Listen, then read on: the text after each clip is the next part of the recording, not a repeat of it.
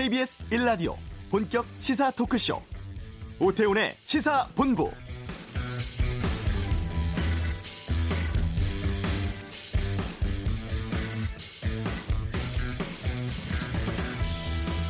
북미 간에는 깊은 불신이 있습니다. 김정은 위원장이 실제로 이행하는 것을 볼 필요가 있습니다. 우리는 현재 역사상 가장 강력한 제재와 함께 가장 성공적인 외교적인 관여를 하고 있습니다. 폼페이오 미 국무부 장관은 제재 이행이 완벽하진 않지만 잘 되고 있다면서 제재와 관여, 쌍끌이 노력이 좋은 결과를 가져오길 바란다고 밝혔는데요. 이런 가운데 중국, 러시아, 유엔 주재 북한 대사들이 어제 급거 귀국했습니다. 북미가 좀처럼 협상의 실마리 찾지 못하는 가운데 북한이 향후 전략을 가다듬기 위한 것이라는 분석 나오고 있는데요. 오태훈의 시사본부 잠시 후 이번 주 한반도는 코너에서 이 교착 상태에 빠진 북미 관계 전환점은 무엇일지 최근 양국의 움직임을 통해 전망해 보는 시간 갖겠습니다. 일부 태권도 협회가 승품 승단 심사비를 무단 인상한 사실이 드러났습니다. 이슈에서 살펴보겠습니다. 2부 아는 경찰 청담동 주식 부자 부모 살인 사건 또 버닝썬 대표 영장 기각 파문 등에 대해서 짚어보겠습니다. KBS 라디오 오태훈의 시사본부 지금 시작합니다.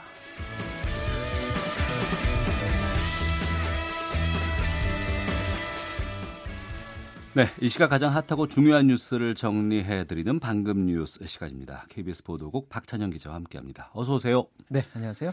자, 오늘 어떤 소식이 있습니까?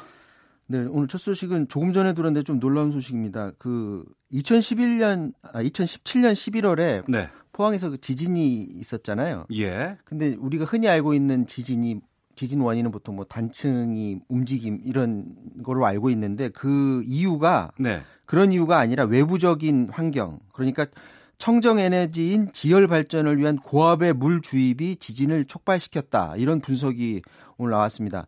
포항지진 정부조사연구단의 해외조사위원회라는 게 있는데 이 해외조사위원회가 오늘 분석 결과를 발표를 했습니다. 네. 지열 발전을 위해서 주입한 고압의 물이 음. 어, 아직까지 알려지지 않았던 단층대를 활성화해서 포항 지진의 본진을 촉발했다 이런 결론을 내렸는데요. 네.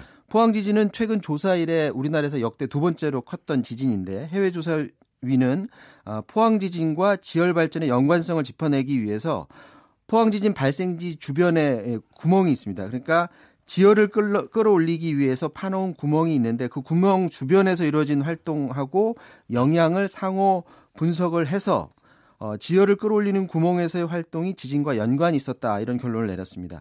이곳에 고압으로 물을 넣어서 이전에는 알려지지 않았던 단층대가 활성화됐고 이것이 결과적으로는 지진을 촉발했다 이런 결론인데요. 이게 만약에 맞다면 네. 앞으로 지열 발전 부분에 있어서도 상당한 타격이 예상이 되고 앞으로 논란이 크게 될 것 같습니다. 그러니까 자연적인 지진이라기보다는 외부적인 외부적, 네, 그렇죠. 요인에 의한 지진일 수도 있다라고 네, 네. 이번 보고서가 나온 거 아니에요? 네, 그렇죠. 앞으로 또 환경 단체가 여기에 대해서 또 어떤 반박을 할지 이런 것도 어. 좀 지켜봐야 될 것 같아요. 알겠습니다. 자, 그리고 삼성전자 정기 주주총회가 오늘 있는데 매번 삼성주총은 관심 많이 받는 뉴스죠. 이번에 이사 선임권 때문에 특히나 관심이 높다고요? 네, 네, 그렇습니다.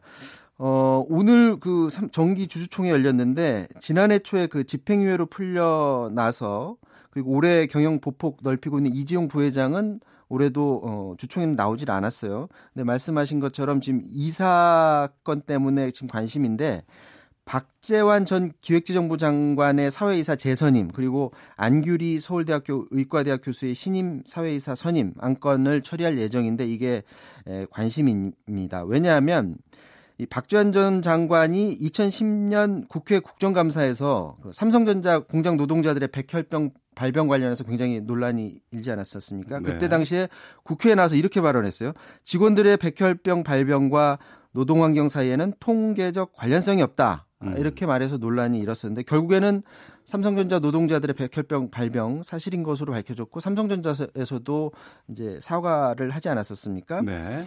또 요것만이 아니라 또 박 전 장관은 퇴임 후에 장충기 전 삼성 미전실 사장에게 골프장 예약을 부탁하기도 해서 논란이 일었었고 무엇보다 지금 문제가 되고 있는 게 에, 이 박지원 전 장관이 성균관대학교 교수로 지금 있다는 게 문제입니다. 성균관대 교수 인데 이게 삼성 재단이죠. 예. 현재 학교법인 성균관대학의 이사회 현황을 보면 삼성그룹 계열사의 대표 이사들이 이사나 감사위원으로 다수 어, 선임돼 있다고 해요. 그러니까 다시 말해서 사, 삼성그룹하고 성균관대학교하고는 특수 관계에 있다 이렇게 볼 수도 있거든요.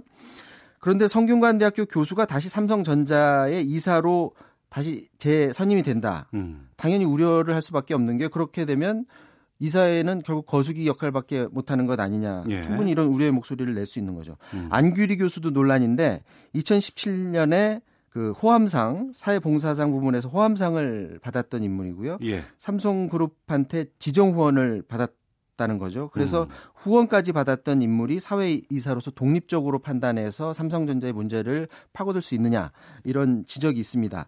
그런데 그 삼성전자 지분은 최대 주주와 특수관계인 인이 19.67%의 지분을 갖고 있고 여기에 대해서 2대 주주인 국민연금도 마찬가지로 어, 이 선임에 대해서 지금 찬성 입장을 밝히고 있다고 해서 그래서 결론적으로는 선임될 가능성이 굉장히 높긴 한데 오늘 주총장에서 어떤 그 논박이 오고 갈지 요거 좀 지켜봐야 될 것 같습니다. 네. 계속 뉴스 속보 나오고 있는 버닝썬 뭐 새로 들어온 속보가 있습니까? 먼저 가수 정준영 씨 구속 여부가 내일 결정된다고 하고요. 어, 정준현 씨는 두 차례 조사를 받았는데 혐의 대부분을 현재 인정한 상태입니다. 또 어, 버닝썬에서 일어났던 폭행 사건, 그러니까 이번 사건의 제보자인 김상규 씨를 때린 가해자인 버닝썬의 이사에 대한 영장 심사도 같이 진행된다고 합니다. 네. 그리고 승리는 입영 연기 결정했다고요?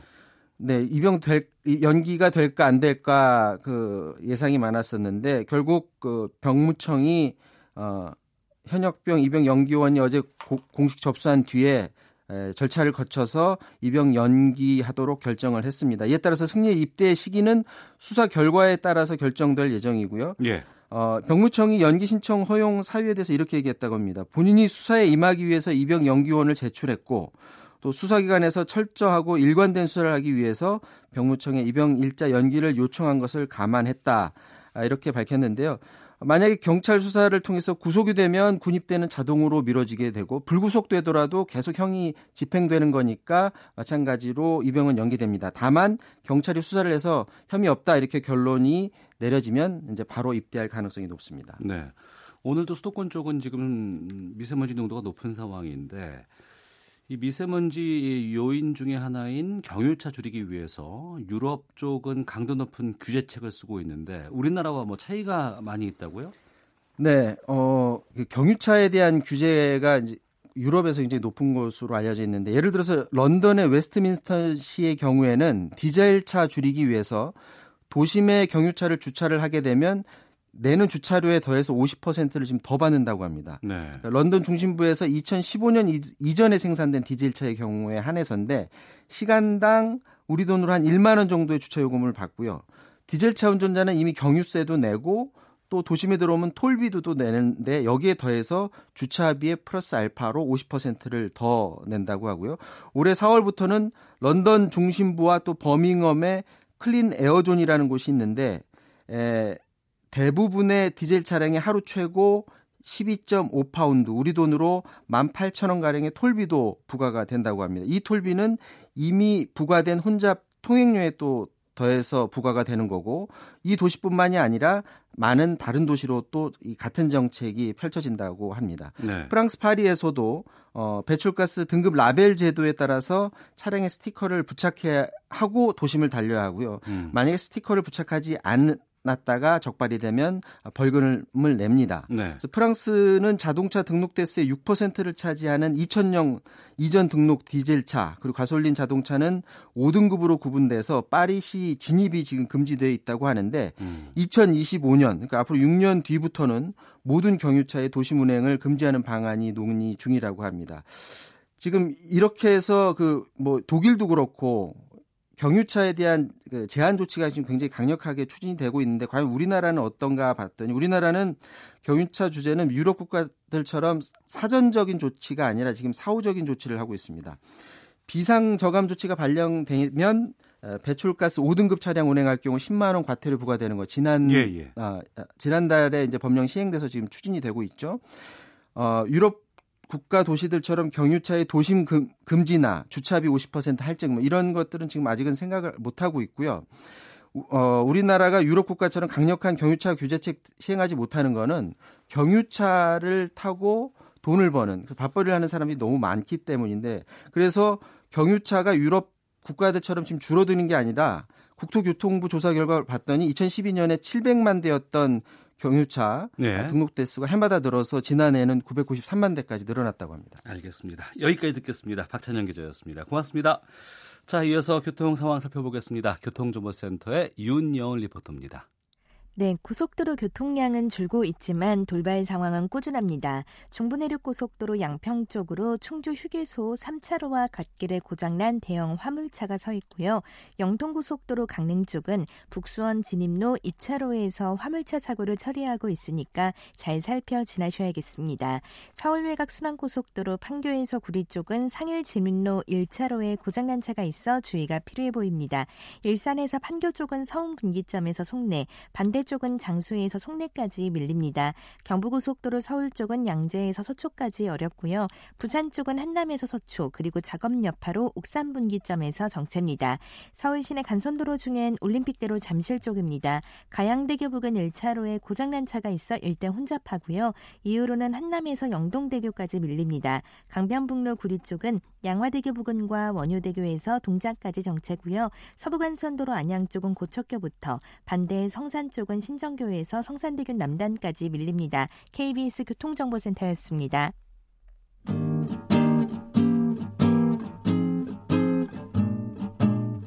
KBS 1라디오 오태훈의 시사본부 여러분의 참여로 더욱 풍성해집니다. 방송에 참여하고 싶으신 분은 문자 9730번으로 의견 보내주세요. 애플리케이션 콩과 마이케이는 무료입니다. 많은 참여 부탁드려요. 아이들 태권도 학원 보내신 경험 있으십니까? 그 일부 지역의 태권도 협회가 승품 승단 심사비를 무단으로 올려받은 사실이 취재 결과 드러났습니다. 아, 직접 취재를 한 KBS 스포츠 취재부 강재훈 기자와 함께 이 내용 짚어보겠습니다. 어서 오세요. 예, 안녕하십니까. 예.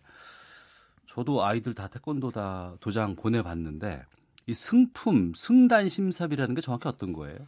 예, 처음 태권도장에 가면 아이가 배울 때 흰띠부터 시작을 합니다. 예, 예. 그리고 예. 이후에 뭐 노란띠, 파란띠, 빨간띠 이런 식으로 이제 승급을 하게 되거든요. 예, 이제 예. 승급 단계에서는 도장 자체 심사를 받게 돼요. 그래서 음. 승급이 되는 거고 빨간띠가 마지막인데 빨간띠 다음부터가 유단자 단계인 품과 단입니다. 네. 그리고 이 유단자 단계부터 국기원의 승품단 심사를 받게 됩니다. 어. 아, 그렇다면 품과 단의 차이는 뭐냐? 바로 나이인데요. 빨간띠 다음에 유단자에 입문하는 나이가 당시에 만 15세 미만이면 1품이 되고요. 어. 만 15세 이상이 되면 1단, 입니다 예. 그리고 이제 1품, 2단, 2품, 3품, 뭐 1단, 2단, 3단 이런 식으로 되는데 어. 뭐품 같은 경우에 나이가 어린 거기 때문에 뭐 일정 연령이 되면 나중에 단으로 전환을 해 주기도 합니다. 예. 이 승품 승단 심사를 뭐 국기원이라든가 이런 곳에 함께 모여서 받는 거 아니겠어요? 네. 그럼 이 심사비가 얼마나 되고 어떻게 정해지는 거예요? 이 승품단 심사비는 지금 말씀하신 대로 그 세계 태권도 본부라는 국기원이라는 단체의 고유 사업입니다. 그런데 예. 이 국기원이 이 승품단 심사 시행을 어, 대한 태권도 협회라는 단체에 또 위임을 해줬어요. 예. 그리고 이 대한 태권도 협회는 다시 전국에 있는 산하 17개 시도 태권도 협회에 재위임을 해줍니다. 예. 그러니까 이렇게 위임, 재위임 구조다 보니까 아무래도 어, 승품단 심사비 구조가 꽤나 복잡해지는데요. 일단 어.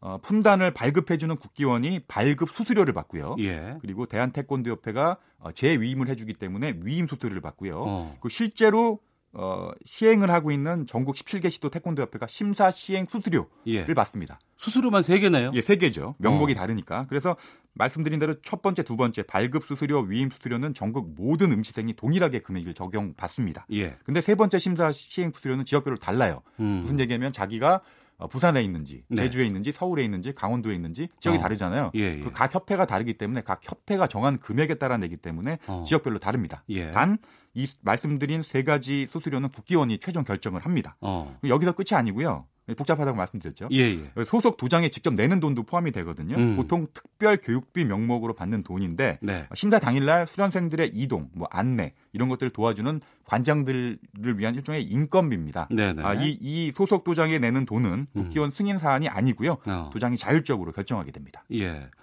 그러니까 내라고 하면 내야죠. 우리가 어떻게 하겠습니까? 뭐 알지 못하니까. 근데 이 가격에 맞춰서 소비를 하는 경우가 상당수인데 이게 어떤 문제가 있는 거예요, 도대체? 그 지역 협회가 심사비를 제멋대로 올리고요. 국기원에 승인을 해달라라고 음. 하는 이 과정 자체가 문제입니다. 무슨 네. 얘기 무슨 얘기냐면 말씀드린 대로 심사비의 최종 승인 권한은 국기원이라는 단체에 있거든요. 예. 그리고 이제 대태협이나 시도협회가 자기 몫의 심사비를 올리려고 할 때 국기원에게 에, 근, 국기원에서는 근거를 내라고 합니다. 음. 뭐 올린다고 해서 마냥 들어줄 수는 없잖아요. 그렇죠. 그러니까 예. 뭐 원가 계산이라든지 뭐 근거가 뭐냐 이렇게 음. 요구를 하는데 그 근거가 합당하다고 생각을 하면 국기원이 승인을 해줍니다. 네. 이때 이 근거라는 거는 구체적으로 말하면 회계 법인의 검토를 마친 원가 계산입니다. 어. 뭐, 뭐, 뭐 이런 게 이런 게 항목이 추가됐고 이런 게 이런 게 뭐 인플레이션 따라서 이렇게 올려야 된다 예. 주장을 하는 거죠. 그런데 문제는 뭐냐면 말씀드린 대로 지난해 초에 2018년 초에 서울, 대구, 부산, 강원도 태권도 협회가 자기 몫의 심사비를 올리겠다고 국기원에 요청을 했어요. 예. 당연히 국기원은 근거, 원가 계산 음. 계산서를 달라고 요구를 했겠죠. 예. 그런데 협회들이 자료 제출을 미뤄요. 음. 그리고 미비 뭐 보냈는데 미비에서 국기원이 다시 요청을 하기도 하고 네. 이런 옥신각신을 하, 는 과정이 이어지면서 시간이 계속 지연이 되거든요. 네. 결국 해를 넘겨서 지난달 2019년 2월 달이 돼서야 국기원이 이사회를 열고 어, 인상 요구를 승인을 해줍니다. 그럼 그때부터 올리면 되겠네요. 그렇죠. 네. 그러니까 승인을 해줬는데 조건은 소급 적용은 안 된다. 못 예. 박은 겁니다. 예. 그런데 이미 내, 문제는 어. 내고 협회들은 요구를 해놓은 상태에서 승인이 안 떨어졌는데 이미 받아온 거예요. 2018년 초부터. 아, 자기들 마음대로? 그렇죠. 예, 예. 그래서 국기원이 작년 초에 이 사실을 알고 승인된 게 아니니까 돈 받지 말아라. 어. 라고 산하협회에다가 공문을 내렸어요. 예. 경고 공문을 내렸는데 지역협회들은 오히려 시간을 끌면서 소급 적용해달라. 어. 심지어 지금도 그렇게 요구를 하고 있다고 들었습니다. 하지만 국기원은 내부적으로 법률 자문을 잡아 받아 보니까 음. 아 우리가 인상을 안 했고 저쪽이 무단으로 올린 건데 네. 이거를 소급 적용을 해주면 우리가 문제가 될 수 있다. 음. 그래서 지금 현재 국기원은 이걸 거절하고 있는 상황입니다. 피해 인원이라든가 규모 같은 것들 좀 찾아보셨어요? 예, 그 심사가 하게 되면 이게 다 전산 처리가 되거든요. 예. 인원은 속일 수가 없다는 얘기입니다. 음. 그래서 이 미승인 기간, 이 지금 말씀드리는 자료는 국기원 자료인데요. 네. 미승인 기간 동안 네 군데 협회에서 승품단 심사를 받은 총 인원을 전산 처리를 받아봤더니 무려 14만 4천여 명이 됩니다. 어. 여기서 지역별로 무단 인상한 금액이 다르겠죠. 예, 예. 무단 인상한 금액을 곱하면 총 피해 금액이 나오는데요. 음. 서울은 4억 2천만 원 정도, 네. 부산 네. 3,400만 원 정도, 대구가 1억 5천5백여만 원, 강원도가 음. 1,200여만 원. 그래서 총 합계 금액이 6억 3천만 원 정도 되거든요. 예. 이 금액이 저는 응시자들에게 돌려줘야 할 돈이다라고 어. 생각하는 겁니다. 예. 국기원뿐 아니라 지역 태권도 협회를 관리해야 하는 그 대한 태권도 협회 앞서 말씀인 대태협이라고 줄여서 말씀하셨는데 예. 여기도 심사비를 무단으로 올려받았다면서요? 이게 취재 과정에서 드러난 사실인데요. 대한 예. 태권도협회가 2016년 8월부터 2018년 1월까지 아, 서울시 태권도협회 대신에 승품단 심사를 직접 시행했어요. 음. 무슨 말 얘기냐면 대한태권도협회는 이제 위임을 해주잖아요. 네네. 네. 서울 지역은 서울시 태권도협회가 해야 되는데 자신 자신들이 직접 한 거예요. 왜냐? 당시 서울시 체육회가 임원들의 비리 혐의를 이유로 서울시 태권도협회를 관리단체로 지정을 해버립니다. 어. 말 그대로 말하자면 사고단체가 된 거거든요. 예, 예. 그래서 대한태권도협회가 서울시 태권도협회 심사권을 회수를 해버린 거죠. 음. 근데 문제는 뭐냐면 이 기간 동안에 대한태권도협회가 지역협회 목 심사비인 시행 수수료 네. 1인당 3만 8천 원을 받은 거예요. 이게 서태협 자료로 나와 있거든요. 네. 근데 정작 국기원이 서울시 협회에 음. 승인해준 금액은 1인당 3만 5천 원입니다. 어. 그러니까 대태협이 대태협마저도 1인당 3천 원씩을 1년 넘게 신고 안 하고 무단으로 받아온 셈이 되는 거죠. 예. 앞서서 그 승품 승등 관련돼서 규모가 뭐 17만 명 이렇게 되는데 금액이 이게 뭐 천 원, 이천 원이라고 상당할 수밖에 없는 건데 이 심사비가 어떻게 책정되는지 정확히 공개를 하지 않고 있다면서요, 또. 사실 국기원은 태권도 심사비를 투명하게 공개하도록 의미 의무화하고 있습니다. 예. 태권도 심사 규정 제10조 6항을 보면요. 어, 국기원은 심사 수수료를 발급, 위임, 시행 수수료 이렇게 구분해 가지고 그 국기원 홈페이지에 게재 하여야 한다. 네. 의무 이렇게 어. 돼 있습니다. 그러니까 국기원이 얼마를 받았고 대태협이 자기 몫으로 얼마를 받았고 음. 지역협회가 얼마를 받았는지 구분해서 공개하겠다 이런 네. 내용이거든요. 왜냐하면 하도 이 심사비 관련해서 불투명하다 이런 비난 여론이 많으니까 음. 2016년 5월달에 국기원이 스스로 네. 규정을 바꾼 거예요. 네. 개정을 했어요. 그런데 3년 가까이 되도록 시행을 안 하고 있습니다. 음. 그래서 사실 저도 그 이유가 궁금하지만 유추는 해볼 수 있습니다. 네. 뭐냐면 승품단 심사비는 태권도 단체들의 주요 수입원이거든요. 그런데 국기원과 대퇴연목 심사비는 모든 응시생에게 말씀드린 대로 동일하게 적용된다고 했죠. 예. 그러면 남은 게 지역협회 목 심사비, 가 남게 되거든요. 음. 근데 이게 다 투명하게 공개되면 응시생들하고 학부모들은 지역별로 아니 세 개가 수수료가 있는데 앞에 두 개 건 동일해. 예. 근데 남은 게 세 개인데 이게 달라서 금액이 다르니까 아, 우리 지역만 문제가 더 그렇죠. 많구나. 지역별로 비교를 하게 되겠죠. 예. 그리고 불만이 나오고 지역 협회들은 불편해지고 슬금슬금 자기 목 심사비 올리는 것도 이제 힘들어지는 거죠. 그래서 어. 지역 협회들이 실력 행사 때문에 올리지 마라. 뭐 이런 실력 행사 때문에 국기원이 공개를 안 하는 것 아닌가 이렇게 생각을 하고 있습니다. 이런 심사비 태권도의 이 심사비 관련한 부정이 이번이 처음이 아니라면서요? 예, 공정위가 적발한 그 태권도 단체들의 심사비 부정 사례는 차고도 넘칩니다. 어. 어, 일단 그 2009년도에 근래를 보면 경기도 태권도 협회가 어, 심사와 무관한 권리 기금, 복지 기금, 심지어 장학 기금 이런 거를요 승품단 심사비에 포함해봤다가 적발돼가지고 공정위로부터 시정 조치를 받아요. 네. 이듬해 뒤질 때라 이 서울 이, 이듬해죠. 2010년 서울시 태권도 협회가 경조사비를 심사비에 끼워 넣었다가 과징금을 무려 5,700만 원을 받습니다. 어. 왜냐? 경, 공정위가 2003년에 이미 시정하라고 얘기를 했는데 또 걸린 거예요. 네. 그리고 최근인 2015년에 울산도 뒤지지 않습니다. 음. 선수 육성비, 사본 복지비 이런 것들 다 심사와 무관한 거거든요. 네. 응시자들에게 알리지 않고 심사비로 같이 걷다가 적발이 된 거예요. 어. 이 외에도 인터넷으로 간단히 검색만 해보면 정말 정리가 버거울 정도로 아주 많은 사례들을 찾아볼 수가 있습니다. 네. 이렇게 잡음이 많이 생긴다고 하고 관리가 안 된다 그러면 정부에서 좀 개입을 해야지 않을까 싶기도 한데요. 예, 그 태권도 심사 규정은 어 1972년에 제정이 됐습니다. 예. 매우 오래됐죠. 그리고 국기원이 대태협에 이제 심사를 위임을 하잖아요. 말씀드린 예, 예. 대로. 근데 이 정식 위임 계약서를 쓴 게 2000년대 중반이에요. 한 어. 2006년 정도로 알고 있는데요. 그러니까 상당히 이 심사는 계속 오래 돼 왔지만 상당히 주먹구구식으로 심사가 이어져 왔다. 이런 얘기고 예. 그리고 뭐 심사 규정 자체도 여러 차례 개정이 있었는데 여전히 엉성한 규정이 많아요. 음. 그래서 이 빈틈을 타고 심사비와 관련된 부정이 끊이지 않는 겁니다. 네. 정부도 이런 문제를 사실 알고 있습니다. 아, 도종환 문화체육관광부 장관이 지난해 6월 달에요. 자, 기 입으로 직접 그 태권도 심사 및 단증 발급 체계를 개선하겠다 이렇게 음. 발표도 했어요. 네. 잘 아시는 것처럼 태권도 하면 우리 고유의 무예고 자랑거리잖아요. 그리고 지난해는 법이 통과돼서 국회에서 법이 통과돼서 태권도가 정식으로 우리나라 국기가 됐습니다. 어. 근데 안타깝게도 이런 승품단 심사비 부정이 계속 일어나면 예. 결국 국민들이 태권도를 외면하고 부정적으로 보는 오히려 계기가 된다는 거죠. 그럴 수 있죠. 이런 문제가 있는데 그래서 말씀하신 대로 사실 정부가 개입해야 된다라는 뭐 얘기들이 있는데 음. 제가 알아보니까 정부는 개입이 사실 조심스럽다는 입장입니다. 왜냐? 일단 국기원은 특수법인이에요. 네. 정부 단화 단체가 아닙니다. 어. 그리고 승품단 심사비로만 매년 국기원만 100억 이상 수입을 받아요. 100억이요? 예. 어. 한 120, 130억. 해마다 다르긴 하지만 그 정도를 받는데 그러니까 재정 자립도가 높기 때문에 정부의 뭐 아신 소리, 쉽게 말해서 음. 아신 소리 할 필요가 없다는 겁니다. 그래서 여러 가지로 정부는 심사비를 투명하게 공개하라라고 관련 단체, 단체들에게 공고를 하고 있기는 하지만 네. 강제력을 행사하기는 법적 근거가 약하다. 음. 이렇게 판단하고 있는 것 같습니다. 네. 이 취재 단독으로 좀 오랫동안 해 오셨을 것 같은데 취재 관련해서 뭐 하고 싶은 말 있으시다면서요? 예, 요 말은 꼭 두 가지인데요. 요 말은 꼭 하고 싶네요. 그 예. 일단 첫 번째는 피해자가 14만 명이 넘고요. 피해 금액만 수억 원대입니다. 네. 그렇기 때문에 국기원, 그 대한태권도협회, 해당 지역 협회는 미승인 금액을 어떻게 할 거냐, 음. 요 이런 입장을 바로 밝혀야 됩니다. 네. 두 번째, 심사비는 규정에 이미 있기 때문에 즉각 투명하게 공개돼야 됩니다. 음. 그리고 표준 계약서처럼 응시자들이 전국 어디에 있건 납득할 만한 어떤 통일된 심사비 내역서를 만들어야 된다고 생각하고요. 예. 마지막으로 요거를 말씀드리고 떠나고 싶은데요. 그 청취자분들에게 이런 제안을 하고 싶습니다. 예. 지난해부터 최근까지 문제가 됐던 기간이거든요. 예예. 예. 본인이나 자녀가 태권도 승품단 심사를 받았다면 과연 얼마씩 내는지를 서로 공유해 보는 겁니다. 어. 방법은 도장에서 받은 심사비 안내 용지 있거든요. 예예. 이번 달에 심사니까 얼마 내세요. 이 어. 용지를 핸드폰 사진으로 찍어가지고 올려 어디에 올려서 서로 비교해 보자는 거죠. 예, 예. 그러니까 취지는 태권도 단체들이 안 하니까 어. 소비자들이 직접 나서서 해보자 이런 취지고요. 이를 바탕으로 취속 취재도 해볼 생각인데 예. 일단 뭐 말만 던져놓고 하면 안 되잖아요. 그러니까 SNS, 페이스북이나 인스타그램에서 KBS 스포츠라고 예. 치면 개조 저희 계정이 나오거든요. 음. 오늘 오후까지 탈회를 만들 예정이니까 예. 해시태그 뭐 태권도 심사비, 예. 태권도 심사비를 검색하셔가지고 사진을 직접 올리시면 음. 다른 분들과 공유도 할 수 있고 이거를 음. 바탕으로 저희가 후속 취재도 할 수 있을 것 같습니다. 알겠습니다.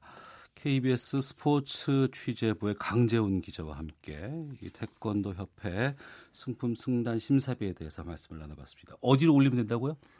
어, 그 SNS, 페이스북이나 인스타그램에서 예. KBS 스포츠 계정을 어. 치시면 되고요. 예. 그리고 거기다 힘들다 그러면 해시태그로 어. 쉽게 태권도 심사비 알겠습니다. 찾으시면 될 것 같습니다. 네, 강재훈 기자였습니다. 수고했습니다. 감사합니다. 헤드라인 뉴스입니다.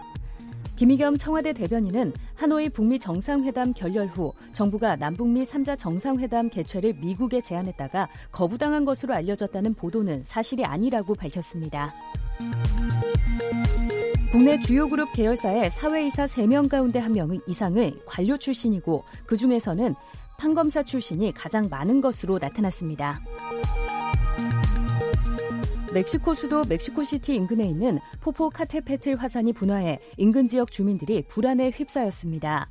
멕시코 국가재난예방센터에 따르면 포포 카테페틀 성층 화산은 현지 시각 지난 18일 밤 폭발해 인근 마을이 화산재로 뒤덮였으며 화염에 휩싸인 돌덩이가 주변 2.5km까지 날아갔습니다. 북한의 서해 동창리 미사일 발사장이 이달 초 이후 의미 있는 활동 없이 조용한 상태라고 미국의 싱크탱크인 전략국제문제연구소 CSIS가 밝혔습니다.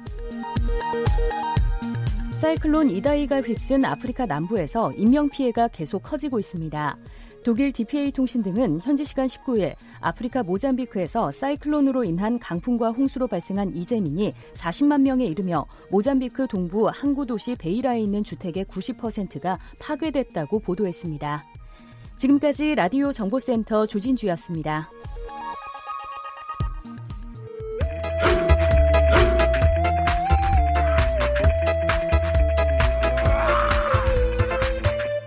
오태우래 시사 본부. 네, 한 주간의 한반도 정세 분석해보는 이번 주 한반도는 김형석 전 통일부 차관과 함께합니다. 나와 계시죠?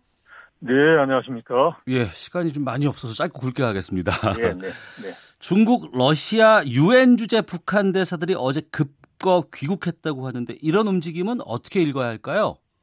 뭐 일단은 이제 어, 그 연례적인 공관장 회의차 참석할 가능성은 높은데요. 예. 일단 이제 면면 자체가 지금 현재 가장 어려운 저 비핵화 문제 어. 그리고 국제 협상과 관련된 그런 지역의 이제 대사이기 때문에 예. 그런 차원에서 본다면 이제 현재 상황 이런 걸 점검을 하고 어. 그리고 또 뭐 어떻게 보면 북한이 취할 조치에 대해서 이제 미리 또 준비하는 그런 측면도 있을 수는 있습니다. 그렇지만 네.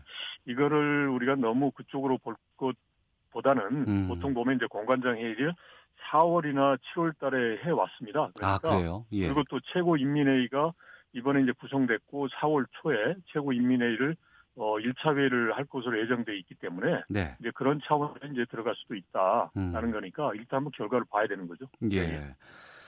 폼페이오 미 국무장관이 요즘 뭐 여러 가지 언론 인터뷰를 계속하고 있는 네. 상황입니다. 예. 최근 북한을 바라보는 미국 수뇌부의 분위기는 어떻게 읽고 계세요?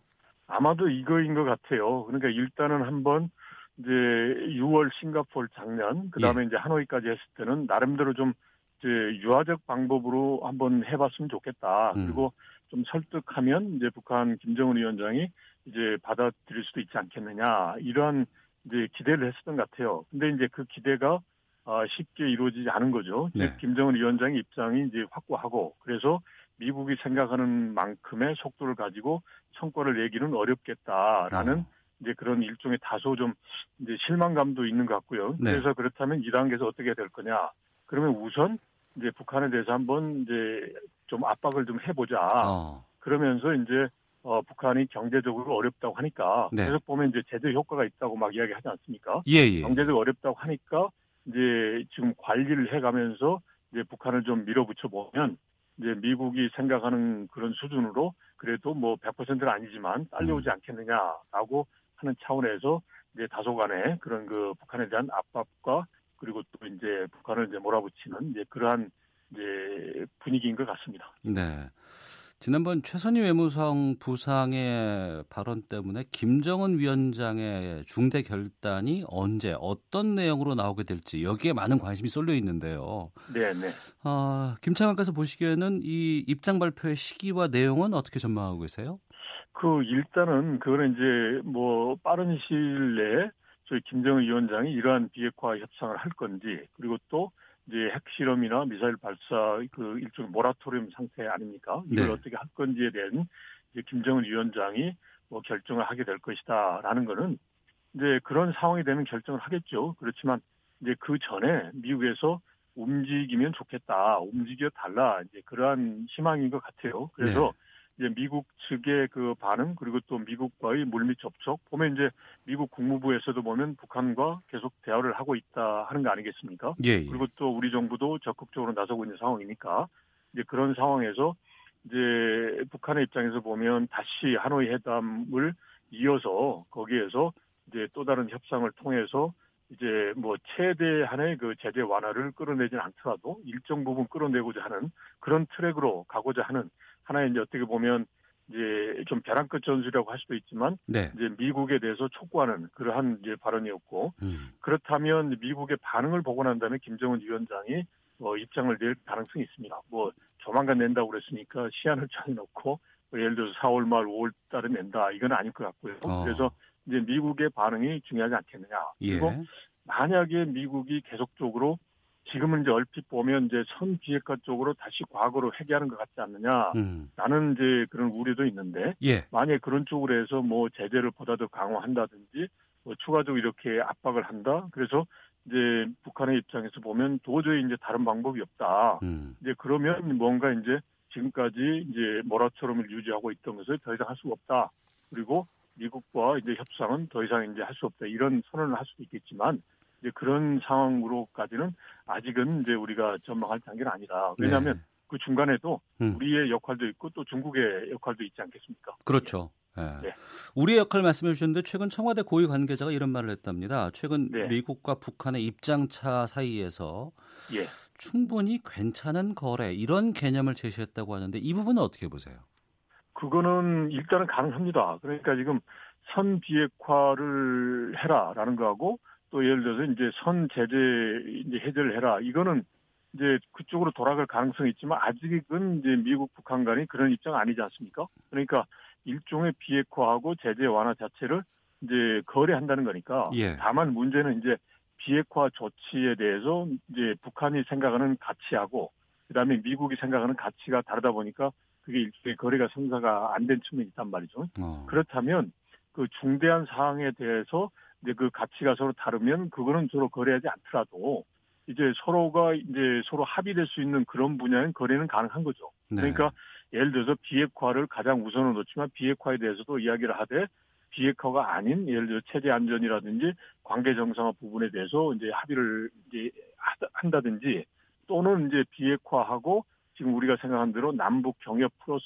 플러스에서 대대에서도 보면 이제 광물 자원 같은 경우는 큰 폭이지 않겠습니까? 이제 음. 규모가. 네. 근데 그것 말고 작은 부분에 있어서 이제 제재를 이제 일부 완화를 해준다든지 이런 쪽으로 해서 충분하게 이제 해볼 수 있는 여지가 있다는 의미죠. 그래서 이 여기에 대해서는 지금은 이제 2월 27일, 8일 날 하고 난 다음에 약간 이제 한 달이 지나지 않았기 때문에 네. 아직은 양쪽에서 이제 기, 그때 보였던 입장을 완화하기는 아직은 좀 이른 것 같고요. 음. 조금 더 더 이야기를 하면 네. 이제 양쪽이 조금 조금씩 움직이면 이제 궁극적인 그런 이제 그 협상 쪽으로 갈 여지는 충분히 있다라고 생각합니다. 네. 이 질문이 마지막에 될 것 같은데 네. 시간상으로 태영호 공사가 최근 주장을 했어요. 예. 김정은을 국가 수반으로 명시하는 개헌을 추진할 가능성이 있다. 김정은 예. 위원장이 최고인민회의 대의원 명단에 빠진 것도 국가 주석제 부활의 신호다. 이런 예측을 예. 했습니다. 뭐 국가 주석이라는 명칭은 아닐 수도 있지만 지금 보면 대외적으로 북한을 대표하는 게 이제 김영남 최고인민회의 상임위원장이니까 이제 김정은 위원장이 정상 국가를 추진한다. 그러면 굳이 그렇게 뭐 얼굴마담격인 취기를 유지할 필요가 없다. 네. 라는 차원에서 국무위원장이 이제 이제 실제로 지금 정상회담을 하면서도 했지 않습니까? 그러니까 예. 굳이 김영남이라고 하는 얼굴 마담을 내세울 필요가 없는 거거든요. 음. 그래서 이제 국무위원장이 북한을 또 이제 이제 저 명실상부하게 어, 대표한다. 이제 그런 내용으로 헌법을 개정할 그런 가능성은 있어 보입니다. 네. 그 김일성 주석이 할아버지잖아요. 그때 네네. 뭐 북한 내부에서 신격화되는 존재였는데 그래서 네. 아버지인 김정일도 주석이나 수령이 아닌 국방위원장이라는 직함으로 일종의 유언 통치를 한 거 있지 않습니까? 그렇죠. 어. 그래서 일단은 근데 국가 주석이라는 것 자체가 네. 지금 저, 시, 저 시진핑도 이제 주석이지 않습니까? 그러니까 네. 그거는 보통 명사거든요. 그러니까 어. 그 고위 명사가 아니니까. 네네. 네. 그래서 이제 주석직이라는 직을 신설할 수도 있죠. 그런데 음. 이제 지금 최근에 보면 김정은 위원장이 소위 선대처럼 그 신격하지 마라. 그러니까 네. 뭐 축법을 쓴다든지 뭐 서울방울을 뭐 폭탄을 만나 이런 건 말도 안 되는 그런 거 하지 말자고 한 거니까 예. 그런 식으로 따라가겠다는 것보다는 음. 이제 정말 말 그대로 이제 그 이제 일반적인 국가로서의 이런 이제 구조로 가겠다라는 거죠. 그렇지만 여전히 북한은 이제 노동당 중심으로 운영이 되겠죠. 네, 알겠습니다. 네. 자, 여기까지 말씀 듣겠습니다. 고맙습니다. 네, 고맙습니다. 예, 이번 주 한반도는 김형석 전 통일부 차관과 함께 했습니다. 1부는 여기서 마쳐야 될 것 같습니다. 잠시 후 2부 아는 경찰에서는 청담동 주식부자 이진 부모 살해 사건 또 이문호 대표의 영장 기각으로 수사에 급제동 걸린 버닝썬 사건까지 짚어보겠습니다. 이어지는 김성환의 뉴스 쏘다 검찰 과거 사위 활동 연장에 미칠 파장 또 지금까지 조사 결과 정리해 보겠습니다. 뉴스 들으시고 잠시 후 2부에서 이어집니다.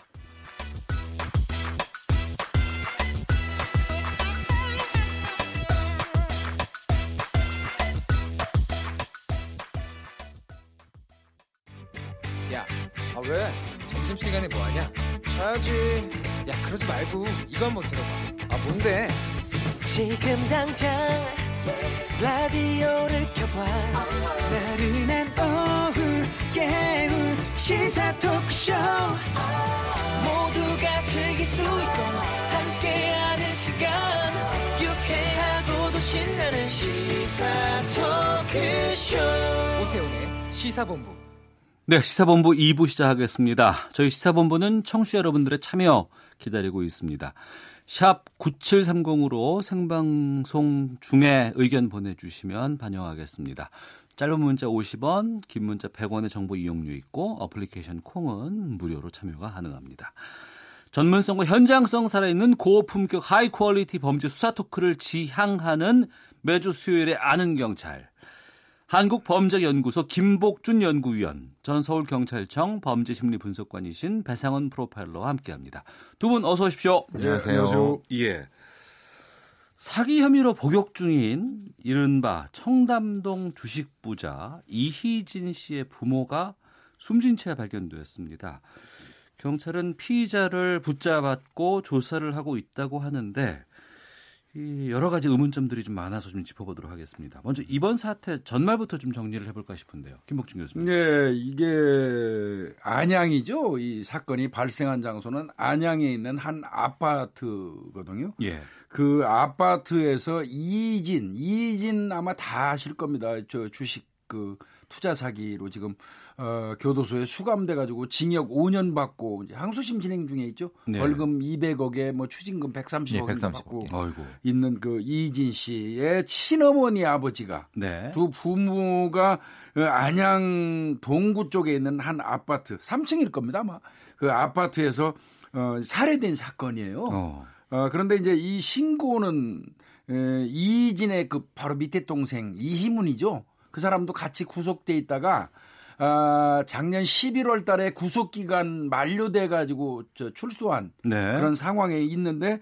어, 이 희문 씨 그러니까 이진 씨의 동생이 어, 16일 날 그 경찰에 신고를 했어요. 어머니 예, 아버지하고 예. 연락이 안 된다. 어. 어, 그래서 이제 경찰이 예, 즉시 수사에 나서 가지고 CCTV를 분석해서 17일 날 네. 지금 현재 구속영장이 청구된 어, 김모 씨를 검거를 어, 한 겁니다. 네. 네. 그리고 이제 어제 구속영장을 신청했고 어, 구속영장이 청구돼서 아마 20일 날 네, 오늘 실질 심사를 예. 앞두고 있는 걸로 알고 있습니다. 시간은 어. 그 당시 살해된 시간은 25일에서 예. 26일 사이로 추정이 그러니까 되고요. 전, 저번 달. 예, 지난 2월. 예, 예, 예. 아, 그럼 시간이 좀 지났네요. 한 3주 정도 음. 지났고 예, 예. 그 동생분의 이희진 씨의 동생분의 말에 의하면은 어, 뭐 연락은 계속 뭐 이제 뭐 사실 뭐 큰 아들이니까 카톡으로 되고 있 음. 카톡을 했다. 사실 장성한 아들이니까 뭐 네. 집에 안 살 수도 있으니까요. 음. 근데 이제 뭐 여러 가지 이유 때문에 카톡으로 연락을 하고 있었는데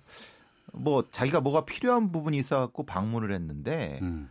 비밀번호가 바뀌어 있다는 겁니다. 예. 그러니까 그 집 비밀번호가. 어. 근데 그 아들한테 알리지도 않고 비밀번호 바꿀 수도 있지만은 연락을 하면 알려줘야 되잖아요. 예. 의심할 만한 부분이 분명히 있네요. 있는 거죠. 예, 예. 그래갖고 이제 119 구조대를 동원해서 이제 그 경찰을 먼저 신고하고 그래서 문을 뜯고 들어가니까 음. 이상한 범죄 상황이 돼갖고 거기를 두주는 과정에서 네. 그 어머니의 시신을 발견하게 되고 그래서 이제 이 범죄를 인지하게 된 거죠. 그러니까 그래서 이상한 범죄 상황이라고 말씀하셨는데 그 음. 그 이상하다는 게 어떤 부분인가요? 그러니까 이제 말하자면 그런 거죠.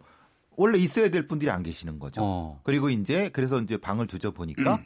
이제 장롱에 그 시신이 발견되고 예. 그럼 아버지는 안 계시잖아요. 예. 그래서 그걸 역으로 이제 CCTV를 추적해서 경찰이 찾다 보니까 이제 그 당 25일, 26일 날 이사짐 센터가 왔었고 예. 그것을 추적해다가 보니까 아 이제 평택에 있는 모창구에서 시신을 찾게 되는 이게 어. 전체적으로 해서 양친 모두 살해당한 상태에서 유기된 거기까지 그래서 관련된 사람 김 씨를 체포하게 된 것까지가 이제 사건이란 말입니다. 그러니까 살해도 있고 시신 유기가 음, 그 그렇죠. 아버지는 시신 유기까지 돼 있는 네. 상황인 거죠. 그렇습니다. 어머니는 그 아파트 내 장롱 속에다가 유기를 하고 예. 아버지는 그 한 50km 정도 떨어져 있죠. 안양에서 평택까지 평택에 있는 한 창고에 냉장고 속에 넣어서 아이고. 옮겼고 거기에 유기를 해놓은 상태였습니다. 예.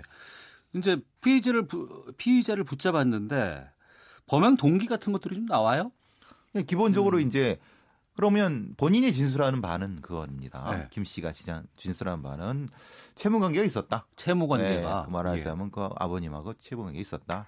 그런데 구체적으로 어떤 채무인 관계라는 얘기를 하지 않는다고 합니다. 어. 근데 어쨌든 채무 관계가 있었다. 예. 그래서 그것 때문에 방문을 했고 음. 방문하는 과정에서 어뭐 이렇게 에, 사, 사고인지 사건인지가 생기게 됐고 이렇게 됐다는 거고 본인은 오, 오늘 인제 얘기하는 거는 자기가 죽이지 않았다. 거기까지만 음. 진술을 인터뷰한 거로 됩니다. 채무 관계는 있지만 지금 오늘 얘기가 나오는 뉴스로는 음. 내가 죽인 것은 아니다. 예, 예. 이렇게 지금 주장하고 있는 시신은 거고요. 있는 거고. 어. 네. 이게 우발적인 범행과 계획적인 범행 중에서 어느 쪽으로 보세요? 저는 이거는 우발일 수가 없다고 생각이 들어요. 예. 지금 이 사람은 본인이 이 사망한 이진 씨의 아버지한테 2천만 원을 투자하라고 그래서 투자했다가 그냥 그 털리는 바람에 에, 그 돈을 받으러 갔다가 이런 범행을 했다고 얘기를 하는데 네. 그렇게 얘기하기에는 이 범행 자체가 너무나 어, 그 계획이 착착 그 이루어졌어요. 음. 일단은 뭐 경호원으로 모집한다고 하면서 조선족 세 사람을 모집을 했잖아요. 그랬다면서요? 그세 그 예, 예. 사람을 데리고 같이 가서 네 명이서 그 집에 들어가 가지고 기다리고 있다가 음. 어, 뒤늦게 그 집에 도착해서 어, 돈가방 들고 오는 그 두 부부를 살해한 거거든요. 네. 어, 그런 거 등등을 본다고 하면은 이거는 사전에 계획됐다고 봐야지 이게 우발적이라고 볼 수는 없죠. 음. 이런 식의 살인을 더블 살인이라고 한다는데 이게 어떤 조금 내용이에요? 추, 조금 축약이 된 건데요. 예. 더긴 거는 double felony murder 말하자면 이거 이중 강도 살인인데 아까 교수님 말씀하신 것처럼 이게 사실은 강도 살인처럼 보이는데 예. 이게 누가 주도가 된 강도 살인인지가 좀 헷갈리는 부분이라는 겁니다. 왜냐하면 2천만 원을 주 목적으로 들어갔다가 예. 그런데 사실은 고용됐다고 하는 사람들이 돈을 보고 음. 예를 들면 그 안에 있는 돈이나 이동하는 돈을 보고 다른 동기를 품어갖고 범죄가 됐을 수도 있는 아, 그러니까 예, 이게 예. 추정하기가 좀 애매한 부분을 이런 어. 이런 범죄 종류를 그런데 물론 이거는 예. 수사 단계에서 하는 얘기고 어. 다 밝혀지고 나서는 당연 강도 살인이죠. 네네. 그래서 이제 이거를 수사 단계에서 이렇게 저희들 FBI 음. 방식으로는 그렇게 한다는 겁니다. 네. 앞서서 그 그러니까 도와준 사람들 조력자가 한 세 명 정도 조선족이 예, 예. 있다고 하고 이 조선족들은 지금 출국한 상황이라면서요? 맞습니다. 이 범행이 발생한 날이 지난달 25일이에요. 예. 25일 날 범행을 하고 나 아마 4시 공 어, 오후 4시경에 그 범행을 한 걸로 보입니다. 음. 그리고 나서 이 저 살해하고 난 이후에 당일 날 밤 11시 51분 그 비행기 중국 칭다오로 가는 비행기를 타고 세 사람은 출국을 해버렸어요. 네. 그리고 이제 같이 갔던 이 한국인 오늘 지금 검거돼서 구속영장 실질심사 받는 김 씨만 남아 있는 상태였죠. 어. 근데 여기 또저 어, 한국 사람 이제 두 사람이 더 있어요. 어, 그 사람들이 칭따오로 세 사람들이 가고 난 다음에 예. 이 남아있던 김 씨가 자신의 지인들 두 명을 불렀었어요. 어. 청소 같은 것 때문에 불렀던 걸로 보이거든요. 예. 그리고 그 두 사람을 그 돌려보낸 적이 있었다고 하니까 음. 그들도 신원을 특징해서 조사를 할 필요는 있습니다. 좀 예. 매우 이상하죠. 그러니까요. 왜냐하면 예. 청소를 시킬 거라면 그 중국 동포 세 명한테 시키면 되는 거고 자기가 그렇죠. 하면 되는 거잖아요. 예, 예. 이건 이상해요. 그러니까 중국 동포 세 명은 무슨 용도로 거기에 왔으며 어. 그 사람들이 청소도 안 하고 말하자면 뒤처리도 안 하고 빨리 빠져나가야 되는 그러면 그것을 또 정리하기 위해서 두 명을 더 부르는 음.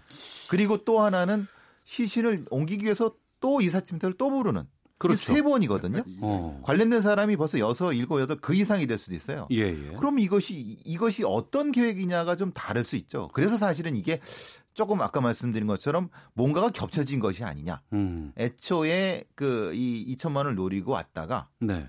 어, 금고라든가 아니면 5억을 보고 어, 다른 생각이 바뀌고 음. 그런 와중에서 빨리 도망가고 뭐 이런 것들이 좀 뭐가 좀 있어야지 이게 설명이 되는 거지 그냥 설명은 안 된다.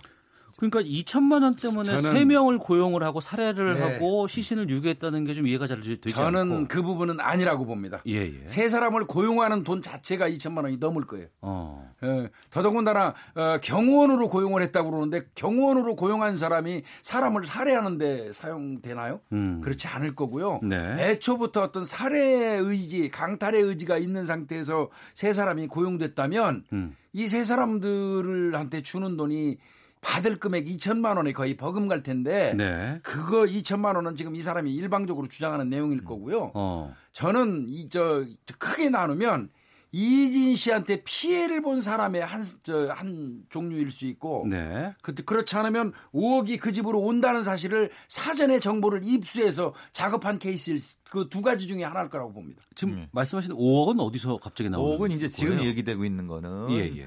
그 이진 씨와 관련된 고급 차가 있다고 합니다. 예. 그 차가 매각된 대금이라는 얘기가 어. 지금 가장 강력하게 나오는 거고 예. 이것도 사실은 근데 정확하지는 않습니다. 뭐 그 언론 보도를 통해 나온 거기 때문에 근데 음. 지금 이제 이진 씨가 취징액이 130억입니다. 예, 예. 만약에 그분이랑 그 부모랑 관련된 분이 예금 통장에 만약에 그 돈들이 있다고 하면 음. 검찰에서 추징을 해버리죠. 네네. 그러니까 아직 아직 확정은 안 됐지만 아, 명의가 차는 명의가 회사 명의로 돼 있어서 그러니까. 추징을 못했어요. 그러니까 어. 그러면 근데 그걸 현금화 시킨단 말이에요. 예, 예. 그럼 현금화 시켜서 통장에 넣을 수가 없단 말이죠. 어. 그러니까 이제 현금으로 가져다니는 거잖아요. 아, 예, 예. 그러니까 그 돈을 그거 그 상황을 아는 사람이어야 되잖아요. 지금. 그러네요. 그렇죠. 예, 그 돈, 예. 돈이 옮겨질 수 있는. 어. 그러면 그거는 알 수 있는 위치에 있는 사람이 정보를 제공했다고 보면 이건 상황이 달라지는 거죠. 그러니까 5억을 어. 어, 그날 3시 51분경에 중국인을 포함해서 네 사람이 그 아파트에 미리 잠입해서 기다리고 있었어요. 예. 그리고 이, 이 피해자들 그 두 부부는 어그 어, 차량 매각 대금 15억 중에서 10억은 계좌로 가고 5억을 가방에 담아서 보스턴 백이라고 그래요. 예. 가방에 담아서 현금을 들고 두 부부가 들어온 시간은 오후 4시예요. 아, 현금을 들고 그러니까 한, 예, 이미 10분 전에 이 네 사람은 자기네 아파트 집 앞에서 기다리고 있는데 음. 현관 그 안쪽으로는 들어가 있었겠죠. 네. 그리고 뒤늦게 5억을 받아서 보스턴 백에 넣어 가지고 들고 들어오는 걸 기다렸다가 범행했단 말이죠. 어. 그게 이제 그 5억을 목적으로 한 게 확실하다면 예. 그렇다면 당일날 차량 매각 매각 대금의 일부를 현금으로 가지고 온다는 걸 알고 있는 그러니까. 정보가 있었다는 거 정보가 있었다는 얘기잖아요. 예. 그렇다면 차량 뭐 중개를 해주는 사람 더, 더 나아가서는 자기 작은 아들부터 시작해서 얽혀 있는 사람들이 엄청나게 네, 많겠군요. 그러니까 그 누군가에 의해서 이게 사전에 노출됐을 수도 있거든요. 음. 유출됐을 수도 있으니까 경찰이 수사할 그 아마 그 항목이 상당히 많아요. 그러니까 대상이. 형, 또 현관문 비밀번호는 어떻게 알았을까 궁금합니다. 그러니까요. 지금 그 이게... 얘기는 두 가지가 있어요. 네. 알고 들어갔다는 얘기가 있고 그렇죠. 어, 밖에서 기다리다가 두 부부가 열고 들은 걸 낚아채가지고 네. 밀고 들어갔다는 말이 있고. 아. 네. 그러니까 두 가지가 확인해 봐야 되는데 어쨌든 사실은 이 두 이게 다 무엇인가 근처에 음. 있는 사람의 냄새가 음. 나는 거 아니겠습니까? 네. 네. 거기다가 또 이상한 것은 시신을 유기하려 그러면 다 같이 이동을 시켜서 다른 창고로 옮기든가 그렇습니다. 할 텐데 왜 어머니는 놔두고 아버지만 옮겼을까라는 그런 궁금증도 들거든요. 음, 그게요. 경찰에서 최초에 추정한 건 그거예요. 아내를 살해하고 남편이 도주한 걸로 어, 만들려고. 어. 그래서 아내는 집에다 놔두고 남편은 어디 없어지게 예. 이런, 이런, 식으로 하려고 했다고 경찰에서 최초에 추정을 했는데 근데 그건 합리적이지 않아요. 음. 만약에 그렇다면 아버지를 데리고 나가서 아버지의 사체를 데리고 나가서 다른 곳에 아무도 모르는 곳에 숨기는 게 맞지요. 네네. 그, 그렇지 않고 요번에 검거된 김 씨가 이미 오래 전에 이 사건 전에 임대해 둔 평택에 있는 창고 본인의 창고에다가 어, 냉장고체 시신을 유기하고 있었다는 거예요. 음. 만약에 시신이 발견되면 제일 먼저 본인이 용의자가 될 텐데 누가 그런 짓을 합니까? 네. 그러니까 에, 뭐 아내를 살해하고 남편이 도주한 걸로 이 저 자작극 형태를 만들려고 했다는 말은 저는 합리적이지 않다고 보고요. 네. 분명히 그 에, 아내의 시체는 집에 놔두고 남편의 시체를 본인의 창고로 갖다 놓은 다른 이유가 있을 거라고 생각이 됩니다. 음, 좀 애매한 게 예. 그런. 그 분이 잡힐 때, 네. 그김 씨가 잡힐 때 어떻게 그냥 편의점에서 네. 뭘 사다가 체포됐다고 해요? 아 그래요? 그러니까 시신을 자기가 임대한 창고에 놓은 상태에서 음. 그냥 생각 다른 어떤 거 없이 네. 그렇게 생활했다는 거잖아요. 어. 이건 뭐죠? 이거 굉장히 의문 나는 상황이에요. 그러니까 복잡하고 음. 얽혀 있는 인물도 많고 음. 거기다가 뭐 액수도 그렇고 또 의심스러운 정황들이 상당히 좀 많이 있는 이러한 사건인데 네. 경찰이 앞으로 어떤 점에 수사 초점을 맞춰야 될지에 대해서 궁금증도 많이 듭니다. 그러니까 일단은 아까 말씀드렸지만 두 가지로 봐야 됩니다. 2천만 원 받을 거는 저는 말이 안 된다고 보고요. 예. 5억을 만약에 노리고 했다 그게 그, 시, 그 시간대 5억 들고 들어온 거 알았잖아요. 음. 그렇다면 분명히 그 5억을 부모 그 두 사람이 들고 들어온다는 사실을 알았 다면은 그걸 알게 알을 수밖에 없는 사람들, 그 주변 네. 사람들 어. 어. 그걸 조사해야 되고요. 5억이라면 그런데 이제 만약에 그 창고에다가 아버지 시신만 따로 뒀다고 하면 그 5억도 해석이 안 되는 부분이거든요. 예. 5억을 어, 노린 거라고 해석이 안 돼요. 음. 그 경우라면 딱 하나밖에 없어요. 제가 볼 때는 이진 씨한테 어떤 그 이 증권 뭐 이 주식 투자 과정에서 피해를 본 복수의 사람들이 어. 다수의 사람들이 이진의 아버지를 창고에 놔두고 수감돼 있는 이진을 압박해서 아. 뭔가를 얻어내려고 하는 예전에 그런 게 있었거든요. 그 예, 그 유고를 예, 예. 어. 유고를 파다가 놓고 어. 돈 내놓으라고 협박한 그런 사건이 있었거든요. 예, 예. 그 형태일 수도 있다는 거죠. 어. 그 부분도 경찰이 배제하지 않고 수사를 할, 해야 된다고 봅니다. 예. 현재는 이제 그 수사하는 부분은 당연히 통신 수사에서 음. 그런 현장에서의 상황에서 다른 어떤 번호가 들어오는 음. 교차를 하고 있는 걸 수사를 하고 있을 것이고요. 아까 네. 말씀하신 것처럼 특히 돈 이동 같은 경우 두 음. 가지를 같이 지금 하고 있을 겁니다. 지, 이런 사건이 사실 우리 경찰분들이 굉장히 고생을 많이 하세요. 아, 일일이 다 뒤져야 되기 때문에 예. 힘을 내시기 바랍니다. 청취자 2298님 평생의 불효를 저질렀네요. 부모가 무슨 죄인가요? 그렇죠. 7922번 쓰시는 분께서는 끔찍한 뉴스가 너무 많습니다. 애들하고 듣기가 불편합니다 라고 음. 의견도 보내주셨습니다. 한국범죄연구소 김복준 연구위원, 배상훈 프로파일러와 함께 아는 경찰 하고 있는데요. 아, 다음 소식으로 좀 가보겠습니다. 검찰이 성관계 동영상 불법 촬영과 유포 혐의로 가수 정준영에 대한 구속영장 청구를 했고 한편 마약류 투약과 유통 혐의를 받고 있는 이 버닝썬의 대표죠 이문호 씨에 대해서는 구속영장을 기각했는데 먼저 이 정준영 씨 구속영장 발부 가능성은 어떻게 보세요? 아마 내일이죠. 네. 어, 구속영장 실질 심사가 내일 아침 10시 30분인데요. 이거는 이제 성폭력 특례법상의 카메라 등 이용 촬영죄. 이거는 그 형량이 5년 이하의 징역이에요. 네. 어, 그렇기 때문에 더더군다나 이 사람 같은 경우는 피해자가 현재 드러난 것만 10명 아니겠습니까? 여성이. 음. 그렇다고 하면 2분의 1 가중할 수 있어요. 네. 그러면 이제 법상으로 이론적으로 볼 때는 7년 6, 그 7년 6월 이하의 그저 이 처벌을 받을 수 있거든요. 예. 저는 뭐 이거는 100% 구속되리라고 봅니다. 음. 네, 근데 마약 부분은 좀 애매한 건 그렇습니다. 아니 저 정준영 씨만. 아 정준영 씨. 네, 정준영 씨 같은 경우는 그렇고. 예. 어 이문호 대표는 이문호 대표 부분은 본인이 긋고 예. 마약을 하지 않았다고 하는데 어. 양성 반응이 나왔어요. 예, 예. 근데 이제 이게 기각이 됐단 말입니다. 예, 오늘. 예. 그러니까, 그러니까 그 부분에 대해서 많은 분들이 좀 의아하게 생각을 하고 있어요. 상황이 그렇다고 이제 설명을 변호사가 이렇게 했을 겁니다. 아마 어. 이것은 예. 자기가 직접 흡입한 것이 아니라 음. 간접적으로 흡입한 부분이 있지 않을까 네. 그렇게 적극적으로 어필을 했을 것 같고 어. 실제로 이제 마약 관련된 수사에서는 그런 부분이 있다고 합니다. 정, 어떤 특정한 시기라든가 장소 부분이 특정되지 예. 않았을 경우는 어. 그리고 이제 대한 유통 부분이 되지 않았을 경우에는 이것 이것처럼 구속이 기각되는 경우도 종종 있다고 하거든요. 어. 그러니까 그 경우가 아닌가 싶습니다. 근데 마약을 안 해도 양성 반응이 나올 수도 아니, 있어요. 아니 마약을 했으니까 양성 음. 반응이 음. 나온 건 명백해요. 어. 근데 마약을 했다고 또 100% 구속하는 것도 아닙니다. 음. 아 예. 어, 왜 그러냐면 이제 머리의 길이로 따질 거예요. 끝 부분에서 나왔는지 뿌리에서 나왔는지 끝부분이라고 하면은 저 최근이겠죠. 네. 아저 그 먼 후 저 한참 전에. 네. 그러니까 이제 그런 그 기간을 좀 따져보고요. 어. 이 사람이 어느 부위에서 마약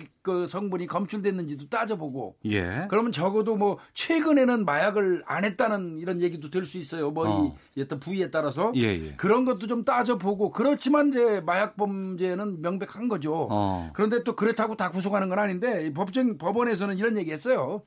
어, 이 사람이 이제 더 이상 증거인멸할 것도 없고, 음. 그 다음에 뭐 이제 어, 도주할 우려도 없어 보이잖아요. 계속 자진 출석 부르면 부르는 대로 나갔었어요. 예, 예. 어, 이런 것 등등을 볼 때 약간의 다툼의 소지도 있고, 음. 어, 그러니까 구태여 구속해가지고 수사할 필요는 없다. 네. 어, 이런 식으로 지금 이제 기각을 한 건데요. 뭐 경찰에서 이제 그 구속 기각 부분을 좀 면밀히 따져봐가지고 필요하다면 재차 영장을 또 신청할 수 있겠죠. 음. 이번에 경찰이 클럽 내 마약 유통과 투약 혐의로 거의 40명을 지금 입건을 네. 한 상태라고 들었어요. 이게 참 이해가 안 가는데 클럽에서 이렇게 광범위하게 이런 물범과 같은 마약류가 퍼져 있는 상황이기 때문에 이 정도 인물이 나온 거 아니겠어요? 예, 그렇죠. 근데 문제는 이제 그 유통 부분에서는 사실 좀 약간 부족한 부분이 있는 것 같습니다. 유통 네. 부분은 그러니까 이제 투약한 사람들은 잡았는데 어.